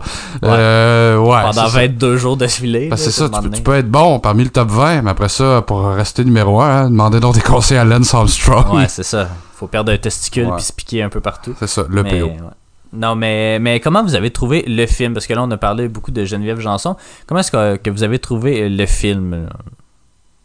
Ben, euh, si je peux me permettre de débuter, ben moi, tu sais, euh, j'ai grandi à l'adolescence avec les, les scandales qui l'entouraient, donc ça devenait presque, euh, peut-être pas un reality show, mais ça devenait un petit téléroman à RDS, Ouais, là. ouais, elle, elle se défendait tout le temps, c'était pas de sa faute. Puis là, quand la radiation de son médecin, Maurice Duquette, est arrivée, là, clamait encore haut et fort son innocence. Après ça, clamait haut et fort son innocence à la Gravel. Puis là, c'est venu, tu sais, qu'on a compris qu'elle avait été abusée, qu'elle avait triché, qu'elle l'admettait. Mais tu sais, c'est qu'on a suivi sa carrière parce qu'elle était... J'ai l'impression que c'était un peu exagéré le terme petite reine pour elle parce que c'était pas l'enfant chéri des Québécois. Non. C'était pas. Elle était pas numéro un non plus, elle était bonne. Il y avait la rivalité avec Lynn Be- Bessette, mais euh, je sais pas. Moi, j'ai aimé le film parce que justement, je, je le trouve quand même réaliste et fidèle à la réalité. Euh, les, beaucoup d'éléments qui sont là, bon, c'est peut-être pas linéaire tout le temps à 100%, mais ça présente bien euh, les événements importants qui ont fait dérailler malheureusement sa carrière plus que son Bessic. Mais bon, Ouais. c'est ça qui est ça. Ben, je- écoute, pour ma part, euh, j'ai trouvé ça bien. Euh, c'est c'est un film qui fait vivre quand même plusieurs émotions. là. C'est pas tout le temps facile à regarder. Euh, tu sais, belle scène d'ouverture où euh, ça finit en drame dans la douche, euh, euh, que, que, que je sais pas que. A explosé. Mais c'est Ouais. ça dans, dans ses veines puis Ça part raide. c'est un peu euh, effectivement puis sinon euh, Patrice Robitaille est excellent mais un peu un peu salaud quand même. Ben, il est, il- Un peu. il est bon parce que je joue toujours un trou de cul. Ouais. Mais. Mais c'est ça, il est toujours. euh, désolé, Jade a des allergies, donc euh, elle éternue des fois. Euh, mais euh, Non, c'est ça. Je, je trouvais que ça tombait un peu dans, le stéréotype, veux pas, là, parce que on n'essaie pas de, de, de, de trouver. tu sais, s- Souvent, les, les personnages méchants sont quand même, ont quand même une part d'humanité dans un film traditionnel ici. Ah. ah. Pas, pas là. Non. non, non, non, Non. Ici, c'est vraiment le stéréotype Ben, du méchant On, pour être on le voit dire bonjour à sa femme une fois, puis ça s'arrête là. Ouais, et, et hors focus, hors champ un peu. Il lui prépare un smoothie quand même, hein. Faut, Oui. faut, pas, euh, faut Ouais. pas aller chercher des affaires. Non, mais. Ah, il l'a payé de sa poche, hein? oui, c'est ça, avec sa, la moitié de la paye. La moitié de la paye, c'est C'est ça. sous. Mais, 50%. mais c'est ça, un, un vrai, un vrai salaud pour vrai. Puis je pense que ça montre à quel point le film est efficace. euh, parce que justement, quand, quand t'es pas bien, mais c'est parce qu'il réussit à, à faire passer ce qu'il veut. Euh, mais j'ai trouvé ça euh, bien, mais comme, je sais pas. Je, je sais pas à quoi je m'attendais. À rien, en fait, mais euh, je, tu sais, bien. Je, je, Ouais. je vais aller avec ça. Mais le film est quand même basé sur, bon, ben, évidemment, les phrases de sa carrière. Je sais pas à quel point on s'est basé sur le livre d'Alain Gravel pour, euh, le, ben, en fait, pour le récit, là, parce que c'est Alain Gravel qui, c'est, je dirais pas lié d'amitié, mais quand même, qui a été rencontré Janson euh, pendant un mois en Arizona. Ouais. Au moment où elle était encore avec André Aubu, puis le jour où elle était plus avec lui, ben finalement, elle avoue à Alain Gravel en 2007, le 20 septembre, c'est presque jour pour jour, on est le Ben oui, 21. ben oui. Ben, en fait, Ouais, ben, euh, cette semaine, là, mais euh, c'est ça, on est en direct. Ouais, c'est ça. Mais euh, On ben, est c'est ça. Ben, ce que j'ai aimé du, du film, c'est que Geneviève Janson, en réalité, dit qu'elle se dopait vraiment pour son entraîneur, puis on n'a aucune misère à le croire, même, même que, ben, en fait, c'est, le père, Yves Janson, était au courant, alors que dans le film, Yves Janson a juste l'air d'un, Ouais. Ben, naïf. euh, Non, ouais. mais Ouais, moi, non. je, je, Jusqu'à- non, je pense que je pense que c'est clair qu'il le sait, mais qu'il veut juste, c'est ça, exactement, il, il se met de quoi, là, il veut pas euh, by l'admettre. Mais c'est comme le père, euh, tout, euh, tout en amour avec sa fille, euh, qui veut Ben pas, oui. euh, qui veut pas le croire, qui, euh, qui essaye de trouver des excuses, puis ça, mais, mais il sait, là, le- Ouais. l'espèce de scène euh, crève-cœur où ils sortent euh, du rendez-vous, puis qu'elle se Ben met oui. quasiment à pleurer en disant qu'elle peut pas donner ses résultats au médecin, puis tout ça.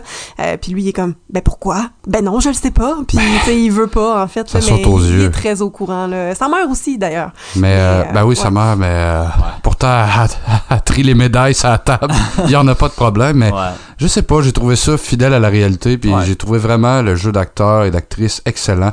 Pour Laurence Leboeuf, bon, Patrice Robitaille, je dirais qu'il est égal à lui-même Ouais, parce qu'il reste c'est bon. C'est ouais. ça, il est, il est bon, mais il en met pas trop. Il est, il est juste assez méchant. Mais la face d'un chien, ça. Oui, c'est On va triste, mais c'est ça. Mais c'est c'est ça, tu sais, il, il en joue des rôles sérieux ou tu sais, des rôles de- de- C'est- tu sais, dans Les Invincibles, d'une certaine façon, mais tabarouette. Mais c'est euh, c'est un des acteurs que j'aime le plus euh, entendre sacrer au cinéma Ouais. québécois parce que quand Il il est sac, authentique. on dirait que c'est c'est ça, c'est authentique, puis tu sais que son tabarnak est bien placé. Ouais, ouais, non, Ah, c'est- un des très bons Très acteurs bon. qu'on a Ouais, très bon. Laurence Leboeuf aussi, là, c'est pour ça qu'elle qu'elle joue dans des bons films, qu'elle va même aux États-Unis. Donc, euh, non, c'est c'est un film qui m'a. Euh, Ben, je dirais pas qu'il m'a surpris parce que ça, j'avais pas tant d'attente non plus, mais qui, euh, qui était étonnamment pas malaisant, tu sais, pas. euh, Ben, c'était- vraiment. Ben, non, parce Ouais. que c'est authentique, Ouais, justement. c'est ça, c'est ça. On, on est, tu sais, oui, ça va un peu dans le, dans le, dans le, dans le show, ça verse dans le show des fois, là, justement la scène du début euh, avec le solité puis tout, c'est un peu sensationnaliste. Ouais. Ça devait être comme ça aussi, mais tu sais, ça fait plus du bon cinéma qu'une bonne vie au final, là, mais, Ouais.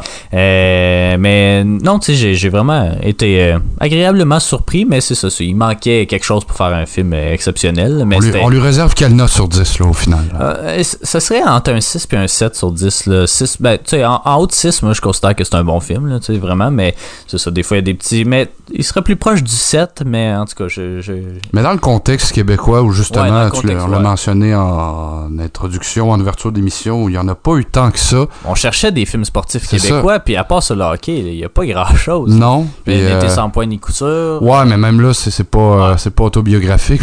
C'est peut-être autobiographique l'histoire des expos en 69, mais non, non, effectivement, il n'y a pas euh, tant de films euh, sportifs québécois, mais en plus, lui, c'est pas pour la glorifier, c'est pour montrer qu'est-ce Ouais. qui s'est passé. Donc, je sais pas, très bon film. euh, on en prendrait d'autres des films comme ça. Ben oui, mais certainement, certainement. À quand un film sur Jacques Villeneuve et sur les impôts qu'il n'a pas payé à Revenu Québec? Hein? Quand, ben moi j'aimerais plus savoir sa carrière euh, musicale. c'est plus ça qui m'intéresse. Papa. Ouais, mais sur Gilles Villeneuve, ça pourrait être intéressant. parce que des Ça a déjà la- été discuté, Ouais. mais on Parce qu'il y a l'attend des films sur la F1, il y en a quand même beaucoup. Days Ouais. of Thunder. Ah non, ça c'est le NASCAR. Non, c'est la F1, je pense. Mais en tout cas, il y a Rush de Ron Howard. Rush, euh, ben, il y a Euh, Ford contre Ferrari ouais. qui est quand même proche, Ouais. là, euh, mais, euh, Mais- ouais. mais Rush était bon. Parce qu'on n'a bon. pas, on n'a pas beaucoup de sportifs connus à part. euh, Bah non, part, ça, je suis pas d'accord. Jean-Luc Brassard, je veux bien. là. Non, je suis pas d'accord. Myriam Bédard, hein, qui Ouais, était faire du terrorisme politique. Non, c'est vrai, c'est vrai. Mais en tout cas, c'est ça. J'essaie de penser à des sportifs. Claude euh, Raymond. ouais. Ah. Ale- Alex Harvey. hein. Alex Harvey, ben, Le fondeur. Alex Despatie. On a, non, Ouais. on a eu des, euh, on a eu des bons athlètes québécois, mais souvent le problème c'est que Ouais. ils, Mais se, c'est- ils se battent contre le Canada. Mais il n'y a pas eu euh, des films de boxe avec Dino Clavet ou quelque chose? J'ai- comme ça en tête. Le mais ring, Je sais pas d'où ça vient. Je pense que c'est le ring, mais euh, je- il y a Séba- il y a David Boutin là-dedans, puis euh, ah, ça me dit quelque chose. Va falloir Écoute, faire mes recherches, mais voilà. euh, On va faire nos ben, il y a eu une série, ça c'est certain. Ah, il me mais semble que Guillaume mais le Métivierge était là-dedans ou J'ai- là-dedans. Là-dedans, pardon. Sinon, il y a un film sur le parachutiste. Ah, Éric Bruno, hein?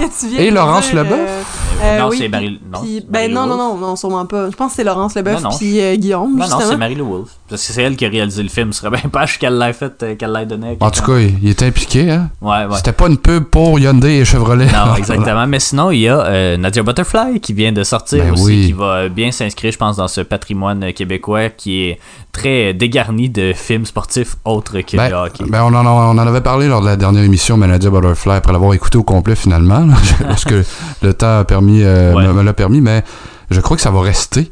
C'est, Ouais, ouais. c'est- c'est- parce que c'est vraiment, c'est presque un documentaire, une- Oh, ouais. c'est une vraie nageuse. Anthropologique. C'est ça. Ah, wow. Je, je tiens à préciser, j'ai l'information, c'est un film de Marie-Lou Wolfe avec euh, Guillaume le Métivierge, Laurence Leboeuf et Éric Bruno.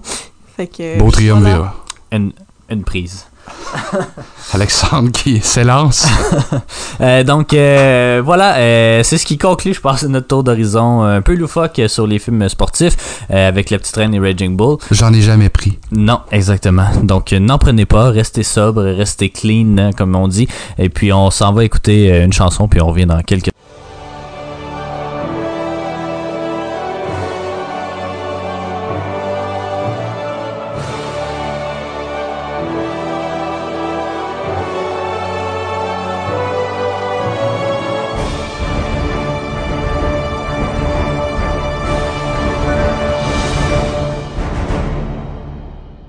Bienvenue à cette euh, capsule hors série sur euh, les Oscars, sur l'histoire des Oscars. Donc, euh, cette semaine, en fait, on s'intéresse à la catégorie meilleur réalisateur comédie.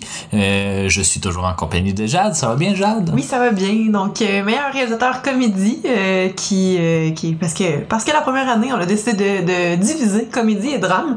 Donc, on a regardé seulement deux films pour pour Oui. cette catégorie-là, ce qui est complètement différent là, de de ce qu'il y a maintenant aujourd'hui. Euh, donc, ça a été Ouais. une catégorie euh, rapide là. à- Seulement deux films, mais en théorie, regarder, ouais. c'est ça, il y en avait trois de nominés, donc euh, de nommés, pardon. Donc, ouais, c'est c'est toi qui m'as appris ça, qu'il faut pas dire nominé, Eh mais oui. bien nommé. Donc, Tout à fait. je fais toujours l'erreur, mais bon, quand je l'écris au mais moins, c'est- c'est pas, c'est pas si mal. Je pense que t'es pas la seule personne qui. Non, en qui- effet. Donc, on va parler un peu en fait de la catégorie, puis de un peu c'est c'est quoi un réalisateur là? Qu'est-ce que ça veut dire? On, Des fois, on se perd un peu dans les termes réalisateur, producteur. Donc, euh, donc euh, cette catégorie-là, en fait, euh, le prix est redonné annuellement au meilleur réalisateur, hein, sans grande surprise. Un réalisateur, en fait, c'est celui qui contrôle tous les aspects artistiques et dramatiques, ou dans ce cas-ci comiques, d'un film.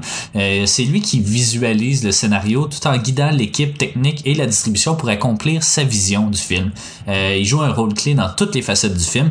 Il choisit souvent la distribution finale, les décors et les aspects créatifs du film. Euh, il y a plusieurs styles de réalisation. hein. Certains préfèrent donner plus de place euh, à leur équipe, alors que d'autres aiment mieux tout gérer eux-mêmes. Euh, on va sûrement, on va voir des gens de ces deux catégories-là euh, quand même assez fréquemment euh, au cours de notre ben, de notre parcours hein, des Oscars. Donc c'est un peu là, si on fait un, parallèle avec le, monde de la musique, c'est un peu le chef d'orchestre là, qui pour, pour pour un film.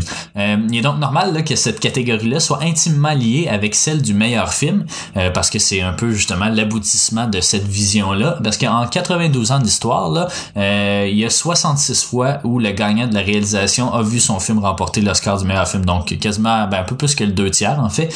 Euh, donc euh, dès l'année suivante, comme tu l'as mentionné, cette catégorie-là va être fusionnée avec celle de meilleur réalisateur drame pour seulement former un meilleur réalisateur tout simplement. Ce qui est un peu dommage, je crois, parce que c'est pas nécessairement le même style de réalisation. Puis c'est très rare qu'on voit des, des films comiques, par exemple, ou des réalisateurs comiques remporter euh, des, euh, des, des Oscars. là. Oui, mais en même temps, il y a les Golden Globes là, qui, euh, qui Ouais. le font aujourd'hui. Je sais pas en quelle année euh, ils sont venus. On va sûrement en parler quand on va Je pense que c'est début, milieu des années 50, donc c'est quand même... On a quand même plusieurs éditions, mais tu sais, les, les Golden Globes font ça là, aussi. Ils séparent tout, là, meilleur acteur comédie, meilleur acteur drame aussi. Donc, Ouais. tu sais, c'est ça, on va, on, on va y arriver. Donc deux films vont être euh, en compétition cette année-là, ben deux réalisateurs en fait pour deux films. Donc euh, il y a Lewis Milestone, un grand réalisateur là, qui a fait euh, Two Arabian Nights. Et il y a Ted Wilde qui a fait le film Speedy, un film d'Harold Lloyd. Puis là c'est ça, il était supposé être trois parce que comme on a, on a mentionné dans le premier épisode, c'est en fait c'est ça, c'est trois personnes par catégorie qui sont supposées être nominées, mais c'est qu'on a retiré la, nomination de Charlie Chaplin pour The Circus pour lui donner en fait un Oscar honorifique pour l'ensemble de son travail. Donc euh, ces catégories, ces, nominations en fait étaient meilleur acteur, meilleur scénario original, meilleur réalisateur euh, comédie et meilleur film. Donc euh, ce qui explique que excepté pour meilleur film, toutes ces catégories-là ont seulement deux noms plutôt que trois. Donc on va commencer en fait avec Two Arabian Nights, un film de 1926 27 pardon de Lewis Milestone. C'est un film film d'aventure, une comédie évidemment avec William Boyd, euh, Mary Astor et Louis euh. Euh, donc euh, c'est un petit résumé rapide. Donc durant la Première Guerre mondiale, deux soldats américains sont amenés dans un camp de prisonniers allemands. Les deux ne s'apprécient pas beaucoup, mais en viennent à se lier d'amitié. Ils vont tenter avec succès de s'échapper de ce camp-là, de ce camp de prisonniers, mais ils vont être forcés à joindre un groupe de prisonniers arabes qu'on envoie par train à Constantinople. Les deux parviennent à s'échapper à nouveau, puis ils sont embarqués dans un bateau en direction de l'Arabie. Donc on n'a pas le choix, on continue encore vers l'Arabie, euh, où ils font la connaissance et tombent amoureux de Mirza, euh, une femme voilée arabe qui est présente sur le bateau puis qui est déjà promise euh, à quelqu'un. Donc euh, c'est ça. Et puis le deuxième film en fait c'est Speedy. Oui, Speedy, euh, réalisateur euh, Ted Wilde, là, dont on va pouvoir parler plus tard, mais euh, en fait Speedy, là, une petite comédie vraiment vraiment plus légère que, que l'autre, je dirais. Euh, c'est euh, dans le fond Speedy, qui est Harold Lloyd, qui veut euh, essayer de sauver le, le dernier... euh, c'est comme un Tramway. de- dans- ben, c'est pas, c'est pas vraiment un tramway, parce que le tramway c'est Ouais. plus moderne, mais euh, traîné par un cheval, là, Ouais. euh, qui est opéré par euh, le grand-père de sa copine. Donc, euh, il va essayer de, le sauver. Euh, Donc, il y a une espèce de magnat de- du transport qui essaye d'acheter le chemin, dans le fond, le chemin de fer, pour euh, construire, lui, un tramway. Euh, puis pour ça, ben c'est ça, il doit racheter plein de commerces puis ça, donc euh, ils vont avoir le, le levier là-dedans là, donc euh, essayer de vendre le, le, le rail là, vraiment plus cher que, que c'est supposé finalement pour sauver euh, sauver le- la business du grand-père ou au moins y donner assez d'argent là, pour ça, fait que des, des grosses euh, scènes de, de carriole euh, à travers New York et puis un, petit caméo de Babe Ruth euh, au passage là. De- donc c'est c'est ça, c'est assez euh, c'est assez Donc, léger. C'est ça, c'est un film de 1928 qui, est- qui est une comédie action famille aussi euh, avec Harold Lloyd, on l'a mentionné, euh, qui est en fait c'est ça un des trois piliers là, de, Des de- films euh, muets. Ouais. Ouais, ben c'est ça. Harold Lloyd, là, qui a à peu près un petit peu plus que 200 crédits de jeu euh, sur IMDb. Euh, il a fait beaucoup, en fait, exclusivement des courts-métrages là, entre 1913 et 1922. Euh, C'était aussi un scénariste, producteur et réalisateur. Il est apparu, entre autres, dans Ben Hur, mais euh, pas, pas Ouais. crédité. Puis, euh, il se nomme souvent Harold dans, dans les Ouais. films euh, Ben, il y a son personnage justement de, de l'homme à lunettes, là, c'est ça avec ses petites lunettes rondes, mais c'est ça, il fait partie des trois piliers avec euh, Chaplin et euh, Buster Keaton. Tout à fait, Puis le reste de la distribution. Là. Ben, il y avait euh, Anne Christie euh, qui joue sa, sa copine, justement. Burt euh, Woodruff qui était le, le grand-père, je crois. Euh, Byron Douglas qui est l'espèce de magna. Puis Babe Ruth euh, qui, qui joue son propre rôle, dans le fond. Là, il parce que Harold, euh, dans le film Speedy, euh, est un grand fan de baseball. Euh, donc, euh, Ouais, tout- pendant tout le film, c'est ouais. vraiment super important. Puis Babe Ruth euh, est là euh, Ouais. pour ça, finalement. Puis c'est un critérium aussi, hein. Et donc, oui, ça, c'est numéro 788 de Criterion, fait que pour nous, ça, ça va arriver dans, dans vraiment longtemps en fait. Mais c'est ça, puis c'est le dernier film muet de Harold Lloyd, donc. Il fera pas beaucoup de films non plus parlants. Il va, il va se convertir un peu en photographe par la suite, à ce que j'ai lu. Donc, c'est quand même assez intéressant. Donc, dans cette catégorie-là, en fait, celui qui a remporté, c'est euh, Lewis Milestone. Donc, euh, juste Eh oui. euh, rapidement parler de, de qui c'est. En fait, euh, il est né en 1895 et mort en 1980. Euh, son vrai nom était Lieb Milstein, en fait c'est un russo-américain. Il est connu pour ce film-là, mais surtout pour All Quiet on the Western Front, qui est un des plus grands films de guerre de l'histoire, qui va gagner d'ailleurs meilleur film deux ans plus tard. Euh, il, est, il est connu aussi pour The Front Page, The General Died at Dawn, Of Mice and Men, le premier Ocean's Eleven et Mutiny on the Bounty. Mais bon, ça c'est euh, assez problématique comme tournage. Là. Marlon Brando s'est imposé là-dedans, donc euh, lui c'était un peu, il a juste en- encaissé le chèque là, essentiellement.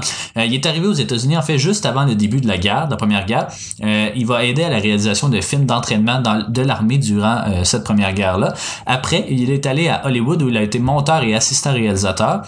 Howard Hughes va lui donner ses premiers contrats justement et il va participer aussi au, au fameux Hell's Angel, le fameux film ben, en tout cas, bien compliqué là, qui est le sujet en fait de euh, The Aviator là, de Martin Scorsese. Euh, il va surtout euh, se faire connaître plus tard euh, dans sa carrière pour être un des premiers à utiliser des caméras sur rail. hein. Aujourd'hui, c'est quand même assez fréquent pour donner une mobilité fluide à, à la caméra. Il a été blacklisté dans les années 40 et 50, là, ce qui va, ce qui va le faire retourner brièvement en Europe. Puis on parlait de Howard Hughes. En fait, le film a long, To Arabian Nights a longtemps été considéré comme étant perdu jusqu'à temps que Howard Hughes meure et qu'on retrouve euh, des, les bobines originales du film dans sa collection privée. Mais tu dis, on parlait de Howard Hughes, en fait, je le, le précisais parce que t'as as mentionné L'Aviateur de Martin Scorsese, qui est un film sur Ouais. la vie de, Howard de Hughes. Howard Hughes, mais c'est parce qu'on on n'avait pas, ouais, on n'était pas rentré là-dedans, là, mais Non, non, on non. parlait pas de Howard Hughes, mais bon, c'est le lien euh, qui est fait, là. Exactement. Euh, puis euh, donc c'est lui qui a remporté en fait, puis il va remporter un autre Oscar pour meilleur réalisateur deux ans après pour All Quiet on the Western Front. Donc c'est le premier euh, réalisateur à remporter deux fois l'Oscar euh, du meilleur réalisateur, euh, assez rapidement, assez euh, rapproché d'ailleurs.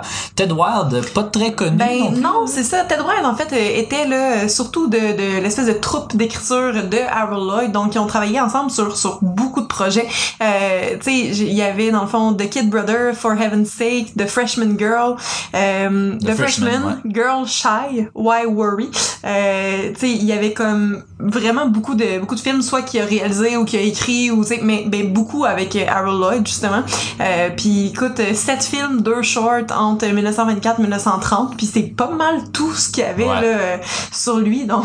Harold Lloyd, j'imagine, ça devait être un peu comme un Chaplin. C'était peut-être pas lui qui réalisait, mais tu sais, c'est lui vraiment là, qui s'occupait de, de tout dans le film. Là. Ben, c'est ce un peu un pion Ted Wilde. présager aussi là euh, tu sais je, je regardais justement dans la carrière de Ted Wilde puis c'était toujours Harold Lloyd qui était sur Ouais. sur les, les ben les, les pochettes de films là fait que Ouais. c'est sûrement comme un espèce de crew euh, qui qui était tout le temps ensemble finalement Ouais. là mais bon Puis donc c'est Lewis Milestone qui va gagner. Puis euh, euh, en fait, ben c'est pas c'est pas nécessairement choquant, mais c'est peut-être pas ça aurait peut-être pas été mon vote euh, en fait. parce que toi, tu serais allé avec Chaplin avec The Circus non, non, non, mais je serais peut-être allé avec Ted Wilde, mais en fait, probablement que Lewis Milestone a remporté, parce qu'on l'a vu, To Arabian Nights, il est quand même un peu plus, une plus grande ampleur que l'autre, qui se passe seulement à New York. Donc, il y a plusieurs décors, on, on passe des, des tranchées jusqu'à l'Arabie, justement, par- en passant par des navires, des, des camps de prisonniers. Donc, il y a vraiment beaucoup de décors, beaucoup de choses à gérer. Une plus grande ampleur, disons que euh, Speedy, là, je, je crois, là, je pense que tu es d'accord aussi avec Ben moi. oui, dans le fond, Speedy, ça reste un film plus léger, là, moins de moins de décors, moins d'action, euh, plus concentré aussi au même endroit, Ouais. moins de personnages, euh, moins. Mais il y a quand même beaucoup de cascades aussi, ce, ben, qui, ce qui fait la... Mais oui, mais en fait, c'est surtout de filmer justement des scènes en voiture ou Ouais. puis ça ça va super vite là, les films Ouais. c'est ça, shake temps, quand même beaucoup aussi. Mais c'est ça. Puis euh, l'affaire, par contre, c'est qu'il y a vraiment moins de de, de lieux, de décors, de personnages, tout ça. Euh, L'histoire est concentrée ben, essentiellement en trois parties. Là. Il y a la partie euh, avant euh, avant l'annonce de l'achat du rail. Après ça, ils vont à Coney Island qui dure à peu près comme une scène de quoi 15-20 minutes Ouais, euh, sur un film d'une heure et demie. Euh, Puis c'est une scène qui nous apprend rien. là. C'est juste une scène de, de, ben, de série de sketch euh, comiques muets. Là. Tu sais, je- Vous pouvez voir le, le genre. Là. Puis euh, après ça, ben il y a l'espèce de, de poursuite à New York où le, le corps se fait voler. euh, ils vont ils vont le chercher puis tout ça. Puis ils essaient de, de battre l'autre là, qui essaie de faire sa, sa route. Euh, mais essentiellement, c'est assez simple. C'est c'est trois segments Ouais. euh, vraiment bien divisés.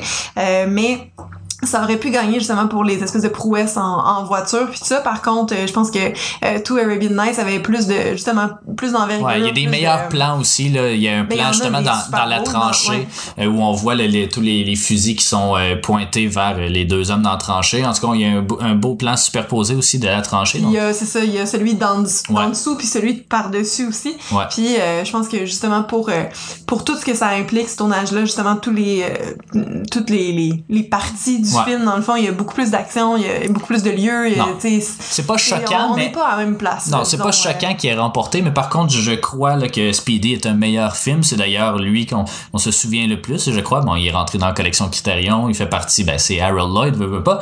Euh, mais on a eu plus de fun, je pense, dans Speedy que dans Ouais. Two Arabian Nights, qui est comme semi une comédie, mais qui laisse présager peut-être son, son grand film de, des, euh, justement de guerre là, qui va faire deux ans après Lewis Milestone. Mais je pense qu'on s'entend aussi pour dire que si Chaplin avait été dans la catégorie, c'est lui qui aurait gagné. Là. Euh, sans trop entrer dans les détails. Là, ouais. aussi ben The Circus c'est au final c'est c'est c'est encore Ouais, moins lieux c'est moins Ouais. de moins de personnages encore il y a peut-être comme quatre personnages dans ce film là mais euh, on, on est ailleurs on est au cirque c'est vraiment le fun il y a des, des, des vraies cascades avec des animaux là comme un lion un tigre euh, je sais pas comment ils ont fait ça mais il est vraiment là avec eux euh, puis c'est c'est plus drôle c'est Chaplin il joue tellement bien euh, Ouais. il joue des, des pantins qui se tournent euh, comme dans Ouais, une espèce ouais. de d'horloge On pourrait, on pourrait en revenir euh, euh, dans, dans le meilleur acteur, là, mais c'est ça, au- au niveau de la réalisation, c'est pas nécessairement des scènes de grande envergure, mais c'est- tout est bien fait, il y a pas beaucoup de mouvements de caméra, c'est assez fixe. Oui. Euh, mais euh, n'empêche que c'est ça, il y a quand même le, le- don de bien mettre en scène une scène ou en tout cas un segment. Euh, donc probablement, ben, c'est ça, c'est ce qui explique probablement pourquoi on l'a retiré parce qu'il aurait peut-être gagné 4 ou 5 Oscars cette année-là, ce qui est dommage parce qu'aujourd'hui on fait parce plus ça. c'est ça, arrivé, euh, Ouais. tu sais, il y en a plein, là, des films qui ont Non, gagné ça. euh, 12, euh, peut-être 15 catégories. euh, Non, non, le maximum c'est 11, là, mais Bon. ouais, non, c'est ça. C'est vraiment dommage parce que Chaplin aurait gagné, mais c'est ça. Lewis Milestone, quand même, haut fait d'armes, puis ça laisse présager une belle carrière. C'est un de ses premiers films, To Arabian Nights, donc Ted Wild, c'est ça. C'était assez moins, ben, il était bien moins connu que Lewis Milestone dans, en tout cas, dans l'histoire. Donc, c'est ça. C'est pas choquant, mais voilà. Donc, euh, voilà, c'est tout pour cette euh, catégorie-là de meilleur réalisateur euh, comédie. Donc, on se re- retrouvez-nous la semaine prochaine pour une autre capsule. Merci beaucoup. On vient d'entendre Tendre avec Jouer et euh, maintenant euh, c'est c'est l'heure de parler des nouveautés euh, cinématographiques qui commencent à se faire un peu rares là avec la Covid puis qui, qui s'éternise. Sony a annoncé qu'ils repoussaient tous leurs films. Là c'est Disney aussi qui a annoncé qu'il allait pas sortir tous les prochains Marvel, ceux qui étaient sur la bannière Fox et puis bon, en tout cas tout, tout, tout ce qui est Disney. Donc on reporte ça à minimum mai euh, 2021. Donc ça commence à faire euh, à faire pas mal. Euh, donc il y a quand même une nouveauté québécoise qu'on n'a pas vue malheureusement euh, parce que euh, ben on va l'avoir euh, on va l'avoir aujourd'hui en fait, Euh, mais euh, on l'a pas vu. C'est la déesse des mouches à feu euh, d'Anaïs Barbeau-Lavallette. Un film euh, qui est euh, un scénario en fait qui est de Catherine Léger mais basé sur le roman de Geneviève Peterson, une espèce de récit initiatique là euh, dans la scène punk des années 90 euh, à Chicoutimi, je crois, là, ou en tout cas en quelque part au Saguenay. Donc, euh, ça, promet la distribution. euh, ça, ben, ça met en vedette euh, Kelly Depot, euh, Caroline Néron, hein, qui quand vend pas des bijoux, elle, redevient actrice, Norma D'Amour et Antoine Desrochers, hein, qu'on connaît bien l'émission. On lui a déjà parlé deux fois. Donc, peut-être que ça va être jamais 203. Donc, peut-être que ce sera pour ce film-là. Donc, rapidement le, le synopsis, parce que c'est ça, on peut pas tant vous en parler vu qu'on l'a pas vu. Mais au milieu années 90, Catherine, 16 ans, euh, subit les colères irrépressibles pardon, de ses parents en plein divorce. Euh, quand elle se met à fréquenter un garçon peu recommandable de son école, un nouveau monde s'ouvre à elle. Ses amis et lui contrôlent le marché de la drogue à la polyvalente. Donc, euh, elle deviendra bientôt, bientôt une grande consommatrice de cocaïne et d'alcool fort. Euh, avec ça, elle va tenter d'échapper à la médiocrité et à la monotonie de son existence. Ses parents vont tenter de la sortir de cette descente aux enfers, euh, mais ne voudra pas être secourue. Donc, C'est euh, comme un peu comme 13, mais, mais, Ouais, mais québécois. Puis, euh, puis Ouais. aujourd'hui, donc sûrement plus trash que, que 13 aussi. Là. Ouais, probablement. Ça, ça- ça promet. Le, le film est, le film est, est, a été présenté en fait en février à la Berlinale. Puis évidemment, il était supposé sortir parce que j'imagine qu'il était supposé sortir avant euh, septembre. Mais bon, Euh, il, a, aussi été présenté au Festival euh, de cinéma de la ville de Québec euh, la semaine dernière, je crois en fait du 16 au 20. Puis il a remporté le, prix du, euh, du jury, donc euh, ça, promet, ça promet. On va vous donner nos impressions lors de la prochaine épisode, la prochaine émission, pardon. Euh, mais ça promet vraiment. Euh, sinon, il y a un autre film qu'on a vu cette fois, euh, De Gaulle, De de euh, euh, Gabriel euh, qui est un scénario de Lebaumin et également de Valérie Ranson euh, Nguyen. Euh, pardon euh, si je massacrais le nom là. Euh, ça m'en vedette Lambert Wilson qu'on retrouve en, quelques après quelques semaines avec les traducteurs. Il y a également Isabelle Carré et Olivier Gourmet qui avaient joué dans non un film sans fusil. Kongorama, c'est ça? Euh, film con- continental. Continental, Oui, voilà. ça. Euh, donc, euh, qui avait joué là-dedans. Euh, donc, c'est, ça parle en fait là, de la vie de Charles de Gaulle, mais seulement pendant une semaine. En fait, une semaine fatidique de 1900, de juin 1940, où il a été envoyé à Londres pour aller chercher de l'aide de la part euh, du gouvernement français, donc envers euh, le, gouvernement de Winston Churchill. Et puis euh, finalement, avec tout ça, parce que lui, ça va être un des seuls qui va vouloir se battre contre les Allemands, alors que le reste du gouvernement se veut, ben, se voit en fait voué à l'échec puis à la défaite. Donc lui, il voudra, c'est ça, proposer cette résistance-là. Il va la faire de Londres, par contre, parce qu'il va être exilé, il va être mis... euh, ben, c'est ça, en exil, euh, condamné à peine de mort, on va lui retirer sa euh, citoyenneté. Donc, c'est vraiment un film, on s'attendait à ce que ce soit un film sur toute sa vie, mais non, c'est un film sur une semaine seulement. Rapidement, qu'est-ce que t'en as pensé? Ça, c'est pas fin, ça. Parce que parce que là, faut, faut l'avouer, tu sais, j'étais avec, bon, Alex, Yannick, deux, deux étudiants en histoire, deux amateurs d'histoire aussi. Mon rapport à ce film-là est vraiment différent du vôtre, là, je, suis consciente. Mais en même temps, c'est que c'est pas un- le genre de film qui m'intéresse tant que ça. Euh, c'est pas quelque chose dans quoi je suis à l'aise parce que je connais pas nécessairement les événements non plus. Euh, tu sais, euh, il y a des acteurs qui, qui se présentaient à l'écran, vous saviez déjà quel personnage il allait jouer. Je suis pas, pas à la même place. Tu sais, Ouais. moi, je suis plus dans dans les univers fantastiques puis tout ça. euh, dans ce genre de film-là, j'ai- j'aime moins ça. Donc, j'en ai pas pensé grand-chose. Malheureusement, j'ai trouvé ça assez moyen. Mais je, à un moment, je voulais, je voulais demander aussi là, qu'est-ce que vous vous en pensiez? Puis je pense que de votre côté aussi, c'était relativement moyen. Là. Oui, euh, Yannick est pas là pour euh, témoigner euh, malheureusement. Il va être présent dans les autres les autres chroniques, mais ben je suis pas le public cible non plus. Tu sais que j'aime pas les films de guerre, toi non plus. C'est pas ton dada non plus. C'est un film très, tu sais que que chaque euh, réplique pourrait être sortie d'un livre d'histoire en fait là c'est très euh, textuel comme livre. C'est très pas nécessairement impersonnel parce qu'on fait quand même euh, bien le travail pour présenter la vie là, de, de de de Gaulle. Euh, mais euh, c'est ça. C'est pas ma tasse de thé. Je l'ai pas détesté là. Je lui donnerais quelque chose comme un 6 sur 10 Euh, mais c'est ça. Je suis pas le public cible donc c'est vraiment dommage mais c'est quand même intéressant. J'ai je lisais puis c'est ça. Apparemment de Gaulle a pas été tant exploré au cinéma contrairement à ce que j'aurais pensé euh, puis euh, c'est ça, donc euh, j'ai, j'ai, c'est ça, j'ai, j'ai pas été déçu, mais c'est ça, c'est, juste pas ma, ma tasse de thé, euh, il faut croire, donc euh, c'est, des choses qui arrivent. Parlant de pas, le, pas Ben, d'être c'est ça, le bon pas public cible. Je, je voulais t'amener là, justement, beau, beau parallèle. On a aussi regardé euh, cette semaine euh, Enola Holmes, qui est la Ouais. nouveauté Netflix, là, que moi, en tout cas, j'a- j'attendais quand même beaucoup parce que ça a, de prime abord, beaucoup d'éléments pour me plaire. Là. Une enquête à la Sherlock Holmes, donc pleine de réparties, pleine d'affaires pas possibles. euh, Ouais. Puis ça, je m'attendais au calibre série. Mais bon, une enquête comme ça, dans un contexte londonien, euh, 1900, tu sais, bon, j'ai- j'aime vraiment cet environnement-là de base. Euh, il là là. On n'était pas le public cible, On n'est pas ça. le public cible. Euh, J'ai l'impression que, en fait, pour pleinement l'apprécier, il faudrait ben, peut-être avoir lu le roman. Déjà, ça peut euh, être une bonne base parce que c'est un roman. Euh, mais peut-être avoir à peu près 14-15 ans. Euh, tu sais, j'ai l'impression que ça s'adresse plus aux, aux jeunes adolescentes. Pardon. Ouais. Aux jeunes adolescentes, euh, euh, il y a beaucoup de, on, on brise énormément le quatrième mur, on parle beaucoup à la caméra. Ben, Enola Holmes, Ouais. euh, c'est un film qui repose entièrement sur les jeux de mots. Euh, puis je pense, j'ai l'impression, c'est le genre de film qui nous met quelques éléments euh, devant le visage, puis qu'après va toujours revenir en reparler, puis tout ça. Puis c'est, moi je, je, je trouve ça un peu trop. Tu sais, genre, on, Ouais. a, on a décroché rapidement, facilement. Euh, j'ai eu, long, euh, ouais. ben oui, deux heures à peu près. J'ai eu euh, un petit espoir. Euh, de, de, de revenir puis tout ça parce que ça reste quand même une enquête j'ai toujours quand même du fun là-dedans euh, bon pas, tant au final euh, je pense qu'un bon 5 sur 10 là, un, moyen là, pour moi euh, puis toi Ouais, la deuxième moitié du film est vraiment, est vraiment beaucoup de longueur. Là. On, on se détourne un peu de la trame principale pour faire une, une side quest d'une certaine façon qui devient un peu une main quest.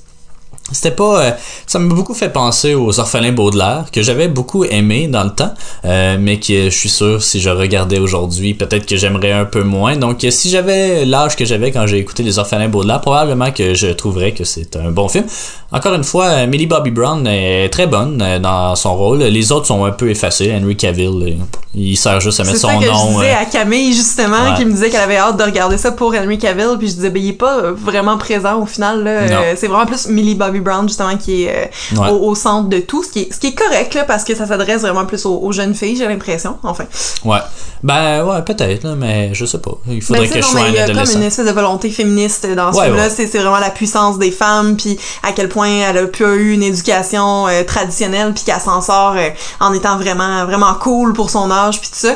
Euh, puis en même temps, c'est euh, c'est de qu'elle veut pas se conformer à euh, un peu comme dans la bonne épouse là. euh, des- Il y a des, des classes de, de pour être une femme au foyer dans le fond, puis elle, elle veut pas se conformer. C'est sûr qu'on est on n'est pas en 1960 dans ce cas-ci, on est comme en 1900 euh, début là. Ouais. je, ben, je sais pas Ben, en 1800, quelle année, fin là, 1800, fin mais 1800. ouais. Mais c'est ça. Je, ça, ça envoie quand même des beaux messages, mais euh, je- pour nous, ça ça l'a pas fait, là, malheureusement. Ben non, c'est ça. Mais euh, voilà, on, on pourra vous donner vos, nos impressions sur la déesse des mouches et des mouches à feu la semaine prochaine. Peut-être qu'on aura une entrevue, je sais pas encore. là. je suis toujours en, en stand-by, donc on verra. Donc on s'en va écouter en fait se droguer tout en étant en santé, c'est tout un plan euh, de Nouchou, donc euh, qui est très thématique avec Toujours notre euh, émission. Ghislain qui, qui oui, organise oui. euh, ces playlists-là Oui, thématiques. oui, oui. Ben, c'est ça, hein, le dopage. Donc, euh, pourquoi pas? Donc, euh, on s'en va écouter ça, puis on revient tout de suite après la...